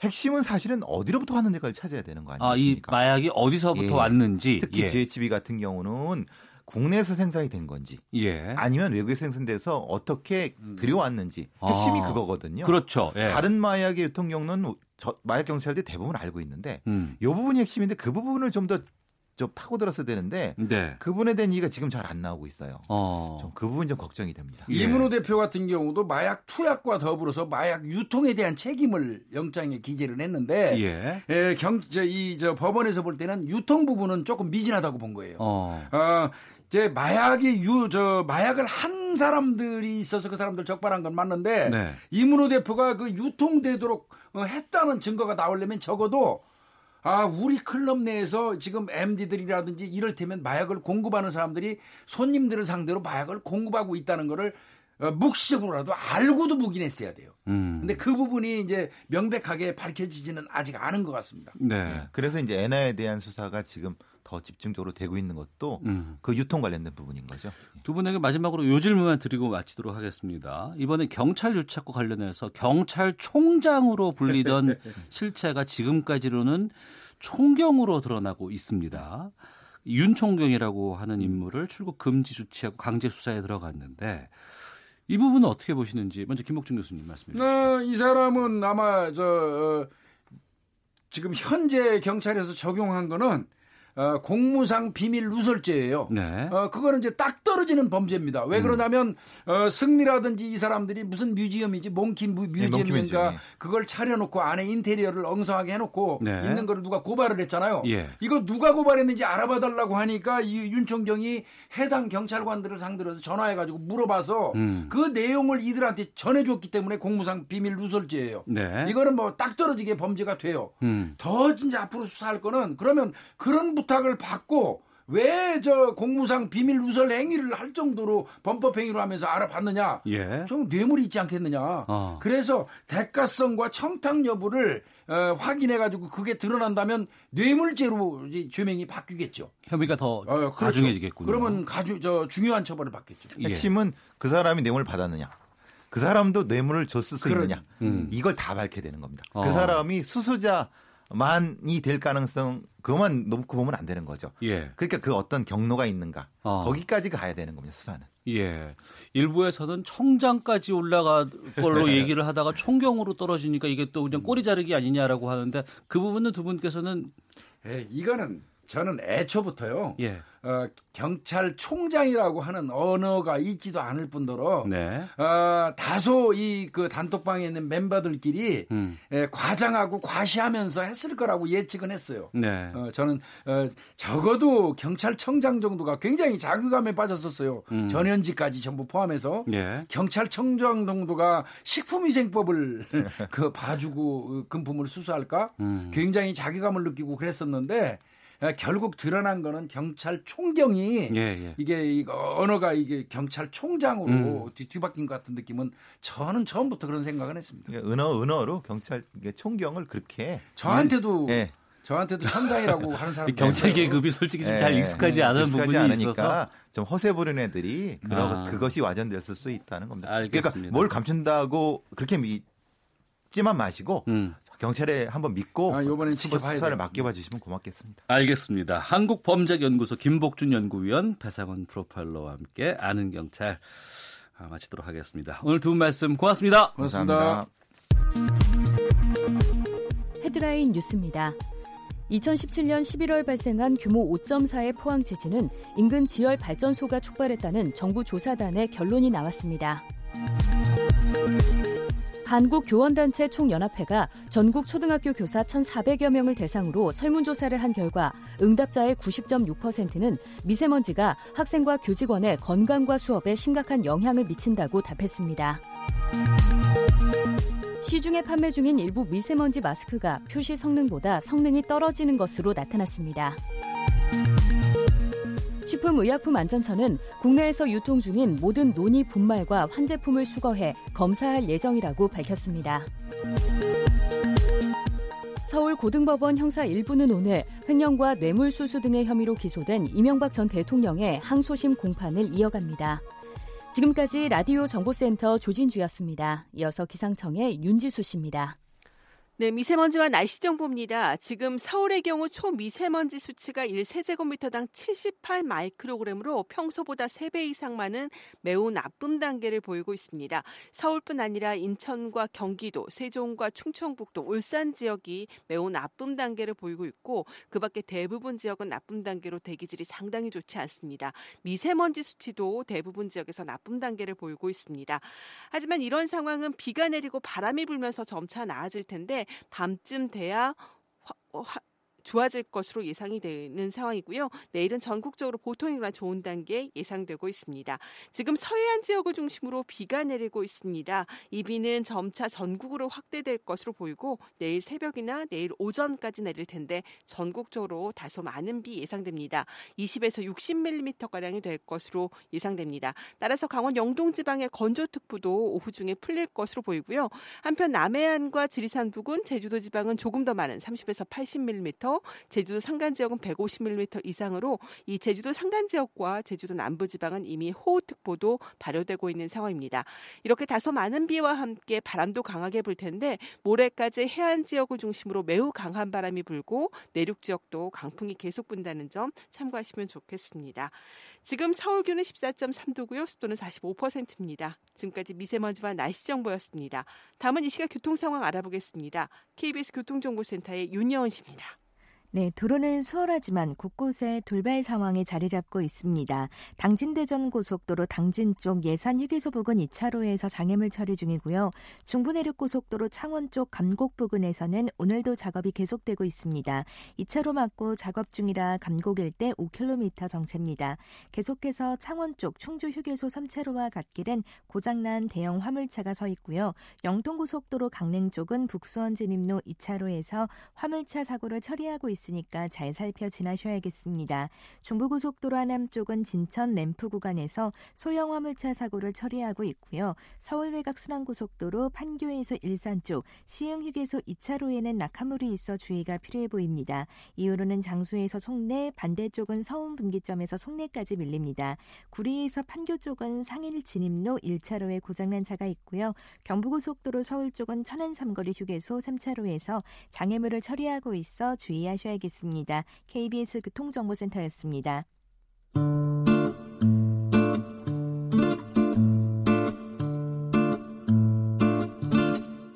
오태훈의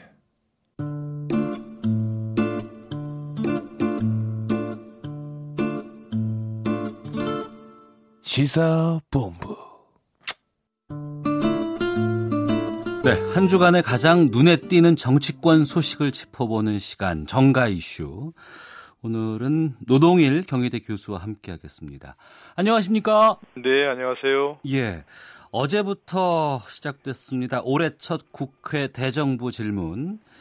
쟁점이 많은 정치 분야로 어제부터 시작을 했는데요. 이번에 어, 노 교수께서 보시기에 어떤 점들이 가장 인상적이었고 또 앞으로 어떤 부분을 우리가 좀 눈여겨보면 좋겠습니까? 네, 지금 인상적인 건 기본적으로 하여간 그 선거구제 개편 문제 예. 이게 좀 가장 뜨거운 정치권 이슈 아니겠습니까? 예. 그것도 있었고 오늘 외교 통일 안보 분야에서는 아무래도 2차 북미 정상회담 이후에 우리 정부 대북 정책을 둘러싸고 공방이 지금 벌어지고 있지 않습니까? 네. 뭐 그런 것들이고요. 또 내일 이제 경제 분야가 또 있는데요. 음. 하여튼 핫한 분야죠. 네. 전반적으로 경제가 어려워지고 있고 또 어려운 고용 문제, 또 뭐 소득 격차 문제, 수출 감소세, 그걸 타격해서 추경을 할 것이냐 말 것인가, 음. 뭐 이런 것들이 있고요. 뭐 또 미세먼지 대책도 분명히 나올 것 같고요. 어. 뭐 22일 날 교육사회 분야 분야인데 유치원 3법 문제 여전히 처리가 안 되고 있지 않습니까? 네네. 그런 문제도 있고 또 공수처 검경 수사권 조정 이런 문제 또 현재 한참 뜨거워진 문제가 지금 한류 스타들이 연루된 범죄 문제 아니겠습니까? 음. 그것도 이제 문화 분야에서 짚을 수도 있고 예. 어쨌든 대정부 질문 상당히 관심이 쏠리는 부분이라고 할 수 있습니다. 예. 서로가 아킬레스건 건드리면서 공방 같은 거 참 많이 벌이기도 하고 나중에 회사가 참 많이 되는 발언들도 나오곤 하는데 네네. 지켜보도록 하겠습니다. 그 문재인 대통령이 공소시효와 관계없이 버닝썬, 장자연, 김학의 사건에 철저한 수사 지시했고 또 박상기, 김부겸 두 장관이 철저한 수사를 다짐하기도 했습니다. 이 부분은 어떻게 보세요? 어, 네, 뭐 좀 세 사건 모두가 지금 국민적 관심사로 떠오르고 있죠. 예. 어, 다 지금 이제 김학의 차관 문제라든지 장자연 사건 이건 굉장히 오래된 문제고요. 이 부분은 아무래도 이제 뭐 과거 정부와 뭔가 좀 연관돼 있지 않겠느냐. 음. 뭐 이런 것도 있고 또 현재 그 자유한국당 대표인 황교안 대표 법무장관 시절에 벌어진 문제고요. 김학의 차관 문제 같은 경우는 어 그래서 또 덮은 문제가 있지 않느냐 이런 것도 좀 연관 가능성이 좀, 좀 관심이 되는 거고요. 예. 근데 버닝썬 사건이 이게 단순한 연예계 사건이 아니고 지금 무슨 뭐 나비 날개짓이 태풍 몰고 온 것처럼 엄청 계속 지금 확산되고 있지 않습니까? 예, 예. 윤모 총경 관련된 건데 이제 또 현 정부 어떤 연루 가능성도 있을 수 있다. 음. 이래서 이게 자칫 좀 어디로 튈지 모르는 네. 인화성 강한 사건들이라고 보여지고요. 어. 또 사건 전개에 따라서는 어, 전 정부, 현 정부 대립 가능성도 있는 뭐 그런 사건입니다. 예. 근데 한 가지가 이제 그 아까 처음 말씀하실 때 문재인 대통령의 그 얘기를 말씀하시면서 이제 인용한 게 예, 예. 공소시효에 관계 없이라고 했지 않습니까? 예, 예. 이 부분은 조금 논란이 있을 수 있는 부분이에요. 어. 공, 그, 검찰 경찰의 수사는 결국 처벌을 전제로 하는 것인데 예, 예. 공소시효가 지났다 하면 처벌할 수 없는 거니까 어. 그럼에도 불구하고 수사를 계속 해야 되느냐 예. 이런 법적에서 논란이 있을 수 있고요. 음. 특히 이제 김학의 저 차관 같은 경우는 형법상 알선 수뢰라고 한다면 그 네. 정성접대를 받는 게 음. 이미 5년의 공소시효가 지났고요. 예, 예. 이게 만약에 이제 성폭력 터- 처벌법상 특수 강간이라고 하면 공소시효가 15년이니까 그건 남아 있는 거죠. 예. 그렇습니다.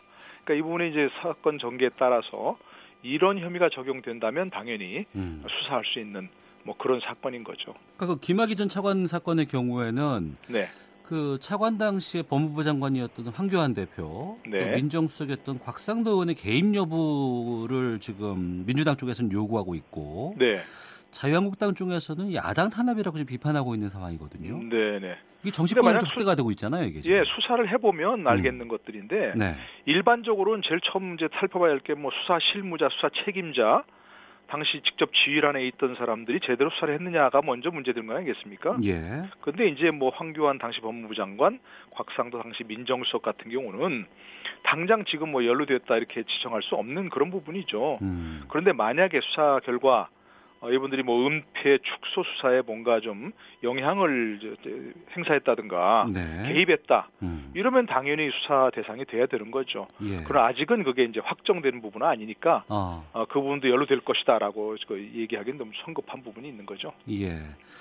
자, 정가 이슈 노동일 경희대 교수와 함께하고 있는데요. 자, 청문회를 앞둔 장관 후보자들 논란이 연이어서 또 불거지고 있습니다. 아, 국토교통부 최종호 장관 후보자는 전세를 끼고 집을 사는 투기 수요 억제 기조를 유지하겠다 이렇게 밝혔는데 정작 본인이 집이 여러 채인 다주택자에다가 전세 끼고 재건축 아파트까지 사면서 좀 논란이 일고 있거든요. 음, 네, 그러니까 뭐 그게 뭐 범죄라거나 위법하거나 탈법은 아니니까 네. 뭐 그런 거 비난할 수는 없는 거죠. 음. 근데 이제 저도 여러 그 관련해서 댓글을 보니까 예. 아 부동산 그런 갭 투자에 전형적 모범을 보이셨는데 무엇들 하고 있느냐 음. 이렇게 얘기 나올 정도로 네. 여론은 안 좋죠. 어. 예, 근데 이제 어 뭐 그것까지도 또 괜찮을 수 있어요. 투자일 수 있으니까. 예. 그런데 이게 또 국토교통부 장관 후보자라는 그 점이 문제 아니겠습니까? 그렇죠. 예. 그렇죠. 예, 그래서 이런 문제는 조금 더 국민 여론, 국민 어떤 감정 음. 이런 걸 좀 생각했어야 하지 않는가 싶기도 하고요. 예. 일부에서는 그런 얘기가 또 나와요 또. 어, 이 세종시 아파트 지금 뭐 가지고 있는 부분이 있는데 음. 이게 공무원 특별 공급에 의해서 당첨된 거라는 거 아니겠습니까? 예, 예. 근데 이번 공교롭게 국토교, 통부 차관 시절이에요. 어. 그러니까 혹시 그런 과정에서 무슨 규정 위반 여부도 확인해야 한다 이런 얘기도 있더라고요. 예. 그러니까 이런 부분에 있어서는 아 조금 그 본인이 아, 이렇게 많이 가지고 있는 분이면 국토교통부 장관이라는 자리를 좀 사용했어야 되는 거 싶지 않은가 하는 생각 음. 들기도 하고요. 예. 국민 여론을 좀 감안해서 뭐 철저한 검증이 있어야지 않겠는가 싶습니다. 네. 중소벤처기업부의 박영선 장관 후보자는 지금 내로남불 씀씀이라는 비판에 휩싸였습니다. 자유한국당에서 주장하기를 연간 수억 원의 생활비를 써왔다는 의혹을 제기를 했는데 네. 박 후보자는 세금 뭐 떼지 않고 부풀려졌다 이런 입장인데 어떻게 보세요? 그러니까 이제 부메랑이죠. 예전에 다 기억하시겠습니다만 이 박영선 의원이 네. 의원 시절에 청문회에 올라온 장관 후보자들을 호되게 몰아치는데 제일 앞장섰던 그런 부분 아니겠습니까? 음. 뭐 시원하게 보였던 분도 있고, 예. 뭐 그걸 통해서 정말 의혹을 밝혀서 음. 뭐 낙마시킨 분도 많이 있고요. 네. 근데 지금 얘기 나온 지금 질문하신 부분이 바로 조윤선 장관 얘기였거든요. 어. 그때 얘기 나온 게 5년간 그 조현수 장관 부부의 합산 근로소득이 32억 원이다. 네. 근데 재산은 오히려 4억이 감소됐다. 어. 그러니까 36억을 쓴 게 아니냐. 예. 근데 그걸 5년간 나눠 보니까 1년에 7억 5천을 썼다. 이렇게 이제 박영선 의원이 주장했던 겁니다. 이게. 당시에. 그 당시에. 예. 예. 예. 근데 지금 이제 박영선 의원의 경우를 보니까 5년간 부부 합산 소득이 33억이고 어. 증가액은 재산 증가액이 10억이니까 예. 그걸 빼면 23억인데 그걸 5년간을 나누면 4억 6천을 썼다. 네. 이렇게 본인의 계산 방식을 그대로 지금 적용해서 음. 비판을 받고 있는 거죠. 물론 본인 말처럼 뭐 세금이나 이런 거 다 떼면 그렇게 네. 안 되겠지요. 음. 안 된데 옛날에 하도 다른 사람들을 호되게 몰아붙였다 보니까 네. 그런 것들이 좀 부메랑으로 돌아오는 거죠. 예. 과거에는 이렇게 청문회를 앞두고 이런 의혹들 나오면은 뭐 직접적으로 해명하는 경우도 있었지만 최근에는 청문회 장소에서 해명하는 쪽으로 좀 많이 좀 가고 있는 분위기인데. 네네. 그 다른 장관 후보자들도 좀 여러 가지 의혹들이 제기된 상황이거든요. 청와대는 이런 의혹들에 대해서 민정수석이 다 체크해서 알고 있었다 이렇게 밝히기도 했다는데 이거를 이 정도는 문제되지 않는다고 봤다는 뜻인지 어떻게 그러, 평가하십니까? 그렇겠죠. 이낙연 총리 같은 경우도 이런 장관 후보자들의 이런 점들 다 스크린했다고 지금 정부 대정부 질문에서 얘기를 했죠. 네. 다 스크린했는데 그것들이 이제 뭐 장관 후보자가 낙마 사유가 된다거나 음. 아니면 했지만 또 그 중에 나은 사람이었다 이렇게 제청을 했다는 것이거든요. 네. 근데 물론 이제 그 가운데 뭐 아까 얘기하신 것처럼 범죄라든지 위법, 탈법 이런 사항들은 아직 크게 발견된 건 없어요. 예. 그러나 일부의 경우에 위장 전입도 최근에 했던 경우도 있는 것 같고요. 음. 그래서 이런 점들은 어, 청와대에서 당연히 그냥 청와대 청문회에서 밝혀달라 네. 이런 것다기보다는 어. 이런 것들을 스크린했는데 왜 이거 이 사람 이름에도 불구하고 장관으로서 적격성이 있다고 봤느냐 예. 하는 문제들을 먼저 조금 어. 사전에 해명을 하는 게 바람직하지 않을까 싶은 생각이 듭니다. 알겠습니다. 앞서서도의 선거제 개혁안에 대해서 말씀해 주셨는데 아마 가장 지금 뜨거운 지금 뉴스가 아닌가 싶은데요. 네. 지금 특히 바른미래당 내 의원들 일부가 그 선거법 패스트트랙 신소가 건 지정과 관련해서 의원총회 소집 요구하고 지금 실력 행사에 나섰는데 네네. 이건 어떻게 보십니까? 어, 지금도 하고 있다는 거죠. 어. 근데 이제 유승민 의원이 잠깐 나와서 얘기했다고 하는데 우선 이제 그 중에 몇 가지 중에 선거법 자체를 이렇게 패스트트랙 했고 여야 합의가 아니고 강행 처리한 것은 한 번도 없었다. 네. 그렇게 주장을 하고 있어요. 예. 그래서 선거법을 이렇게 패스트트랙을 했고 강행 처리하는 것에 반대하는 그런 견해도 있고요. 음. 연동형 비례대표제를 도입하는 것 자체가 문제다. 이런 주장도 있는 것 같아요. 그 안에서. 네. 그리고 또 일부에서는 패스트트랙을 통해서 선거법과 다른 법, 이런 공수처법이라든지 이런 거 연계 처리하는 걸 또 반대한다. 이런 분도 있어요 또. 예, 예. 그러니까 이게 바른미래당 사정이 참 복잡하게 다 그지없고요. 어. 그러니까 이게 바른미래당에서 어, 패스트트랙을 이렇게 설, 하는 것 어, 동의하지 않으면 이게 패스트트랙 자체 아예 올릴 수가 없습니다. 예. 두 사람이 지금 그 상임위원회 정치개혁 특별위원회에 있는데 어. 그러니까 뭐, 저, 의견이 모아지지 않으면 어, 지금까지 많은 그 여야 사당이라도 합의한 그 자체만도 처리하기 어려운 뭐 그런 상황을 몰릴 것 같습니다. 네. 이게 그 글쎄요, 뭐 단순히 그냥 문제 제기하고 갈등 표출하는 수준으로 끝날 것인지 아니면은 다 뭐 이것이 무산될 수 있는 상황까지 갈지 어떻게 보십니까?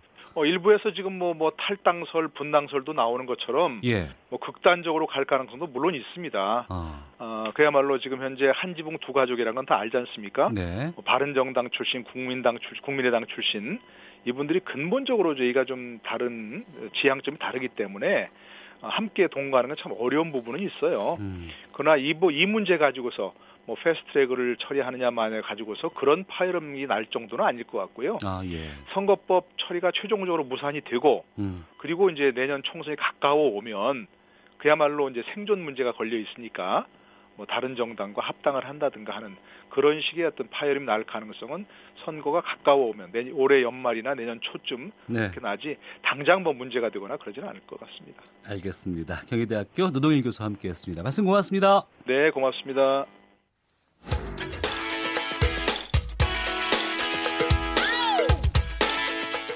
오태훈의 시사본부는 여러분의 소중한 의견을 기다립니다.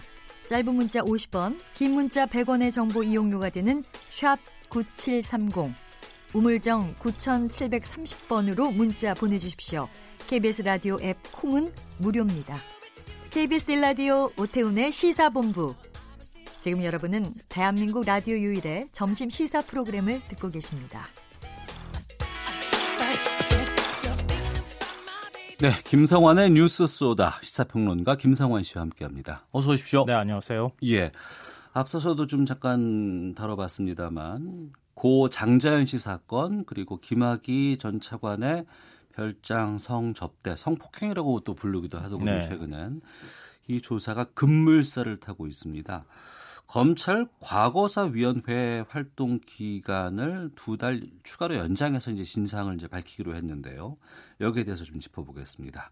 출범 1년 3개월을 맡고 있는 검찰 과거사위원회. 지금 애초에는 연장 없다고 처음에 했었잖아요. 네, 연장이 없다고 얘기를 했었죠. 네. 대통령의 지시가 참 무섭긴 무섭습니다. 음. 안 되는 일도 막 되거든요. 네. 어, 문 대통령의 지시가 있기 불과 엿새 전이었어요. 그러니까 지난 12일 과거사위원회가 회의를 열어서 조사 기한 연장은 없다 이렇게 못을 박았거든요. 네. 그러니까 조사 실무를 맡은 진상조사하다는 조사할 시간이 부족하다. 좀 기간을 연장해 달라 이렇게 얘기를 했는데 과거사위는 이미 세 차례나 활동 기간을 우리가 다 연장을 했다. 그러니까 더 이상 기간을 연장하는 건 뭐 실익이 없다. 이렇게 얘기를 하면서 딱 잘라 거부를 했거든요. 네. 그런데 문 대통령이 철저한 수사를 지시한 뒤에 갑자기 태도가 돌변을 해서 원래 3월 말까지 조사 기간이 연장이 돼서 음. 그때까지 조사하면 그 다음에 위원회도 그냥 끝나는 걸로 돼 있었어요. 네. 근데 2개월 더 연장을 해서 5월 말까지 활동하기로 이렇게 결정을 했습니다. 네. 그리고 박상기 법무부 장관은 범죄 사실이 드러나면 신속하게 수사로 전환하겠다 이러면서 진상규명 의지를 밝히기도 했죠. 네. 저희 프로에서도 이 검찰 과거사위원회 관련해서 여러 번 다루긴 했었는데 네. 이번에 보니까 과거사위원회가 있고 진상조사단이 있고 좀 차이가 있고 또 네. 서로 간의 의견이 다르기도 하네요 보니까. 네 맞습니다. 그러니까 과거사 위 진상조사단이라고 쓰는 어, 표현하는 언론도 있고 그냥 네. 진상조사단이라고 하는 언론도 있고 이래서 두 개가 어떤 기구인지 막 다 뒤섞여서 쓰는 것 같은 그런 생각을 하게 네. 되거든요. 근데 두 기구가 엄연히 다르긴 다릅니다.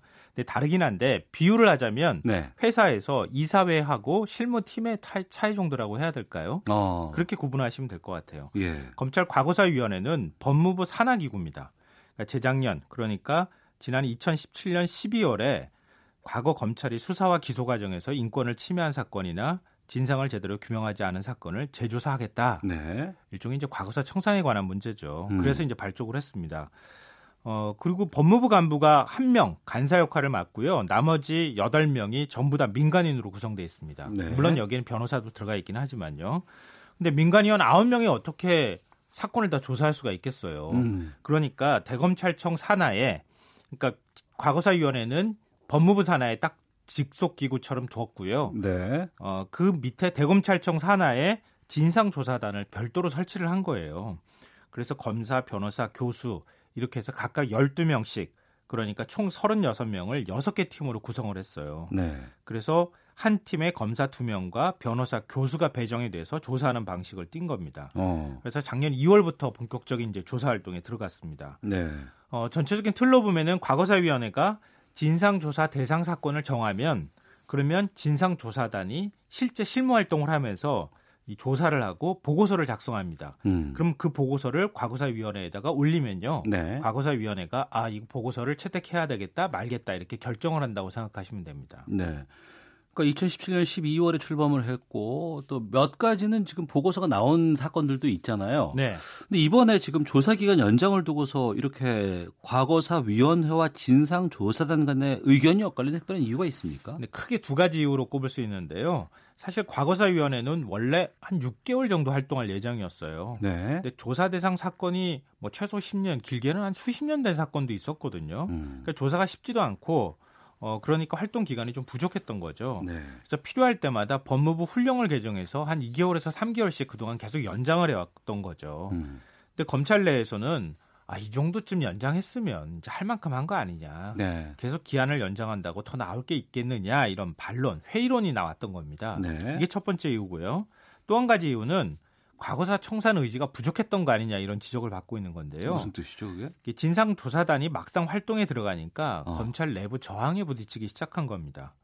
검찰이 잘못을 들춰내는 거니까요. 그렇죠. 예. 처음에 검찰 입장에서 바라볼 때는 아, 우리 과거 사건이 물론 뭐 많은 잘못이 있, 긴 했지만 큰 틀 안에서 음. 아, 이번 기회에 뭐 잘못한 부분이 있으면 죄송합니다. 한번 짚어보는 거야. 뭐 아, 이렇게. 그렇게 하고 툭 털고 네. 갔으면 좋겠다는 생각이 있었던 거예요. 예. 그런데 진상조사 조사단이 조사한다면서 검사 불러 어. 실제로 그때 어땠습니까, 저땠습니까 이러면서 사건을 다 하나 하나씩 들춰보기 시작했던 거죠. 예. 그 검사들의 반발이 일기 시작하면서 어. 상당히 이제 관계가 불편해진 거죠. 예. 그 과거사의 관사를 맡은 범, 검찰 법무실장이 어, 활동 기한을 연장하면 사표를 쓰겠다 이러면서 반발하는 일도 있었습니다. 그런데 의심스러운 부분이 있으면 조사를 해야 되는 건 맞지 않나 싶은 생각이 들고 진상 조사단 외부 위원들은 기자회견까지 열었잖아요. 이것도 상당히 문제가 됐던 건데요. 작년 12월이었어요. 조사단 단원 6명이 기자회견을 열었습니다. 음. 앞서 제가 말씀드렸던 것처럼 조사단을 네. 6개 팀으로 나눠서 조사단이 이렇게 단원들이 들어갔다고 말씀드렸잖아요. 예. 여기에는 변호사나 뭐 의사나 이런 아 저 교수나 이런 분이 들어가 있는데요. 검사들이 외압을 자꾸 하기 시작했다 이렇게 폭로를 한 겁니다. 진상조사단 쪽에다가 예. 그러니까 과거 사건에 검사 책임이 있다 이렇게 지정을 하고 하면 네. 조사 결과를 수정하라. 어. 뭐 이런 요구가 들어온다거나 예. 그러니까 과거사 위원회에 보고서를 써서 제출을 하게 되잖아요. 음. 거기에 예를 들어서 검사의 중대한 과오가 있었다. 이런 표현이 들어가면은 그거 삭제하라거나 이런 얘기들을 한다는 거고요. 예. 그거는 검사뿐만 아니라 과거사 위원회에서도 이런 얘기를 하더라는 거예요. 음. 그러니까 진상 조사를 제대로 할 수 있겠느냐? 예. 우리는 그냥 그만둬 버리겠다. 음. 이렇게 얘기를 하면서 기자회견을 열었던 거죠. 네. 어 그리고 이제 그런 사태가 벌어지고 나니까 과거사 위원회 위원장을 맡았던 김갑배 변호사가 나도 그러면 그만두겠다 음. 이러면서 사표를 냈는데요. 네. 일부에서는 아, 이렇게 중대한 사건을 조사하는데 너무 무책임한 거 아니냐 이런 비판도 있었습니다. 네. 청취자 2405님, 대통령 지시 전에 당연히 기간 연장했어야 한다고 봅니다. 설사 공소시효 지났어도 진실을 밝히는 것은 필요합니다. 8672님 공소시효와 처벌 유무를 떠나서 국민들은 사건의 진실 그 자체를 알고 싶은 것입니다라는 의견 주셨고요. 또 이에 반해서 2775님은 어이없네요. 대통령 인기가 떨어지니까 지지율 높이려고 과거까지 조사하다니 너무 불행하네요. 라고 의견도 주셨는데요. 우여곡절 많았습니다만 그래도 이 과거 사위의 성과가 없었던 건 아니잖아요. 네, 그렇죠. 음. 그러니까 전체 조사 대상 사건을 17건을 정했거든요. 네. 거기 안에는 김근태 전 의원 고문 사건, 박종철 고문치사 사건, 형제복지원 사건, 강기훈 유서대필 사건, 뭐 삼내 나라 슈퍼 사건, 음. 약촌 오거리 사건, PD 수첩 사건 뭐 등등 해가지고 다 이런 게 포함돼 있었어요. 이 많은 거를 다 다루려고 하니 참 힘들었겠다 그렇죠. 생각이 드네요. 원래부터 한 6개월이라고 하는 게 말이 안 됐던 거였었죠. 예. 그러니까 박정철 고문치사 사건하고 김근태 전 그 의원 고문 사건은 검찰이 고문을 행한 사실을 알고 있었음에도 불구하고 외압에 굴복해서 사건을 덮었다. 음. 이런 조사 결과가 나왔습니다. 이건 네. 상당히 의미 있는 결과였고요. 또 형제복지원 사건. 예, 예, 예. 이건 1980년대 대표적인 인권유린 사건이잖아요. 이 과거사위가 문무일 총장한테 형제복지원 사건을 비상상고하라. 어, 피해자들에게 사과해야 한다 이렇게 권고를 했고요. 네. 문무일 총장이 피해자들을 만나서 눈물을 흘리면서 사과를 하는 일도 있었고 비상상고도 음. 했고요. 예. 현재 대법원 2부가 사건을 심리 중에 있습니다. 이 외에도 신한은행 측이 이상득 전 의원 측에 당선 축하금 명목으로 뇌물을 전달했다는 일명 남산 3억 원 사건 이거에 대해서는 진상 규명을 검찰에 권고하기도 했고요. 예. 유성 씨 간첩, 간첩 조작 사건은 검찰이 국가정보원의 인권 침해와 증거 조작을 방치했고 유 씨에 대한 보복성 기소까지 한 사실을 밝혀내기도 했습니다. 네. 그러니까 하나하나의 사건으로 보면은 음. 그동안에 알려지지 않았던 내용, 어 그리고 검찰이 잘못한 내용 이런 것들을 많이 들춰낸 거예요. 예. 어 그리고 뭐 잘 아시다시피 정현주 전 KBS 사장 기소, 어, 그리고 약천 오거리 살인 사건 같은 경우에는 이건 너무 무리한 기소였다. 음. 무고한 시민을 범인으로 몰아간 부분에 대해서 검찰총장은 공식 사과하라. 네. 이런 권고를 하기도 했었습니다. 어. 그러고 보니 참 많은 일들이 있었고 저희 시사본부에서도 좀 많은 부분들을 다뤄왔었습니다. 형제복지원 사건도 그랬고요. 또 유우성 씨 같은 경우에는 직접 출연해서 여러 가지 어, 예. 인터뷰도 좀 했던 기억이 나는데 자 그렇게 어, 해결된 부분들도 있고 이제 남은 사건이 지금 몇 개가 있는 거예요? 큰 틀로 보면 세개 정도 남았다고 보면 됩니다. 예. 지금 고 장자연 씨 사건하고 음. 김학의 전 차관 뭐 성폭행, 성접대 의혹 네. 그리고 용산 참사 사건. 음. 앞에 두 사건은 잘 아실 거고요. 예, 예. 아니, 용산 참사 사건은 왜 아직도 조사가 안 된 거지? 의아하다고 생각하시는 분들이 있을 거예요. 그러네요. 예, 네. 이 사건이 많이 좀 묻혀 있네 지금 보니까. 그래요. 예. 그러니까 조사 외압 논란이 있었던 바로 그 팀이에요, 여기가. 기자회견했었던. 예, 예. 예, 예, 예. 그러니까 작년 7월부터 조사가 시작됐는데요. 조사 그 단원, 그러니까 민간 조사 단원들이 그 검찰이 자꾸 외압 넣는다 그래가지고 전원 사퇴를 해버렸어요. 어. 활동이 그냥 중단이 된 거죠. 예. 그래서 지난 1월 말쯤이 돼서야 조사단이 새롭게 충원이 돼서 조사를 하기 시작했던 거죠. 어. 그러니까 제대로 된 조사를 할 수 있는 기간이 너무 부족했다는 겁니다. 네. 이것도 아직 그 결론을 못 내린 상황이고요. 그래서 용산 참사 유족이나 이런 분들이 계속 이거 조사 기간 연장해야 된다고 했는데 음. 이번에 조사 기간 연장이 되면서 아마 이 사건도 다시 들여다 볼 수 있는 시간을 좀 확보했다고 볼 수 있습니다. 네. 말씀을 듣고 나서 보니까 우리가 또 잊고 있었어요. 용산 참사 사건이 지금 현재 이 어, 과거사 위에 핵심적인 내용으로 아직 해결이 안 된 부분들 네. 여기도 좀 관심을 좀 가져야 될 것 같습니다. 그러면 그 세 개 중에서 이제 고 장자연 씨 사건 또 김학의 전 차관 사건 여기서 볼 때 김학의 전 차관 같은 경우에 이제 우리가 이런 부분들을 지적을 했는데 소환을 했잖아요 검찰 네. 과거사 위에서 그쵸. 몇 시까지 나오라고 얘기를 했는데 소환에 불응을 했습니다. 근데 조사단이 강제 수사권이 없어서 부를 방법이 없다는 얘기가 많이 돌았는데 네. 이제 두 달 연장된 거 아니겠습니까? 그렇죠. 앞으로 제대로 진상 규명할 수 있을까에 대한 의문도 있고 궁금증도 있습니다. 어떻게 보세요? 그러니까 진상 조사단은요 수사를 하는 곳은 아니에요. 애초부터. 네. 그러니까 일종의 검찰 내부에서 감찰을 하는 형식이라고 생각하시면 됩니다. 그러니까 검찰 내부 사람이 경우에는 감찰을 하니까 어 무슨 무슨 검사 오시오 이렇게 해가지고 조사할 수 있어요. 네. 근데 검찰 외부 민간인은 강제로 소환할 방법이 없는 거죠. 네. 강제 수사권이 없기 때문에 그러니까 이런 현실적인 제약이 있는데요. 다만 박상기 법무부 장관이 수사로 전환할 수 있다고 발언을 했거든요. 이 음. 굉장히 의미심장한 발언입니다.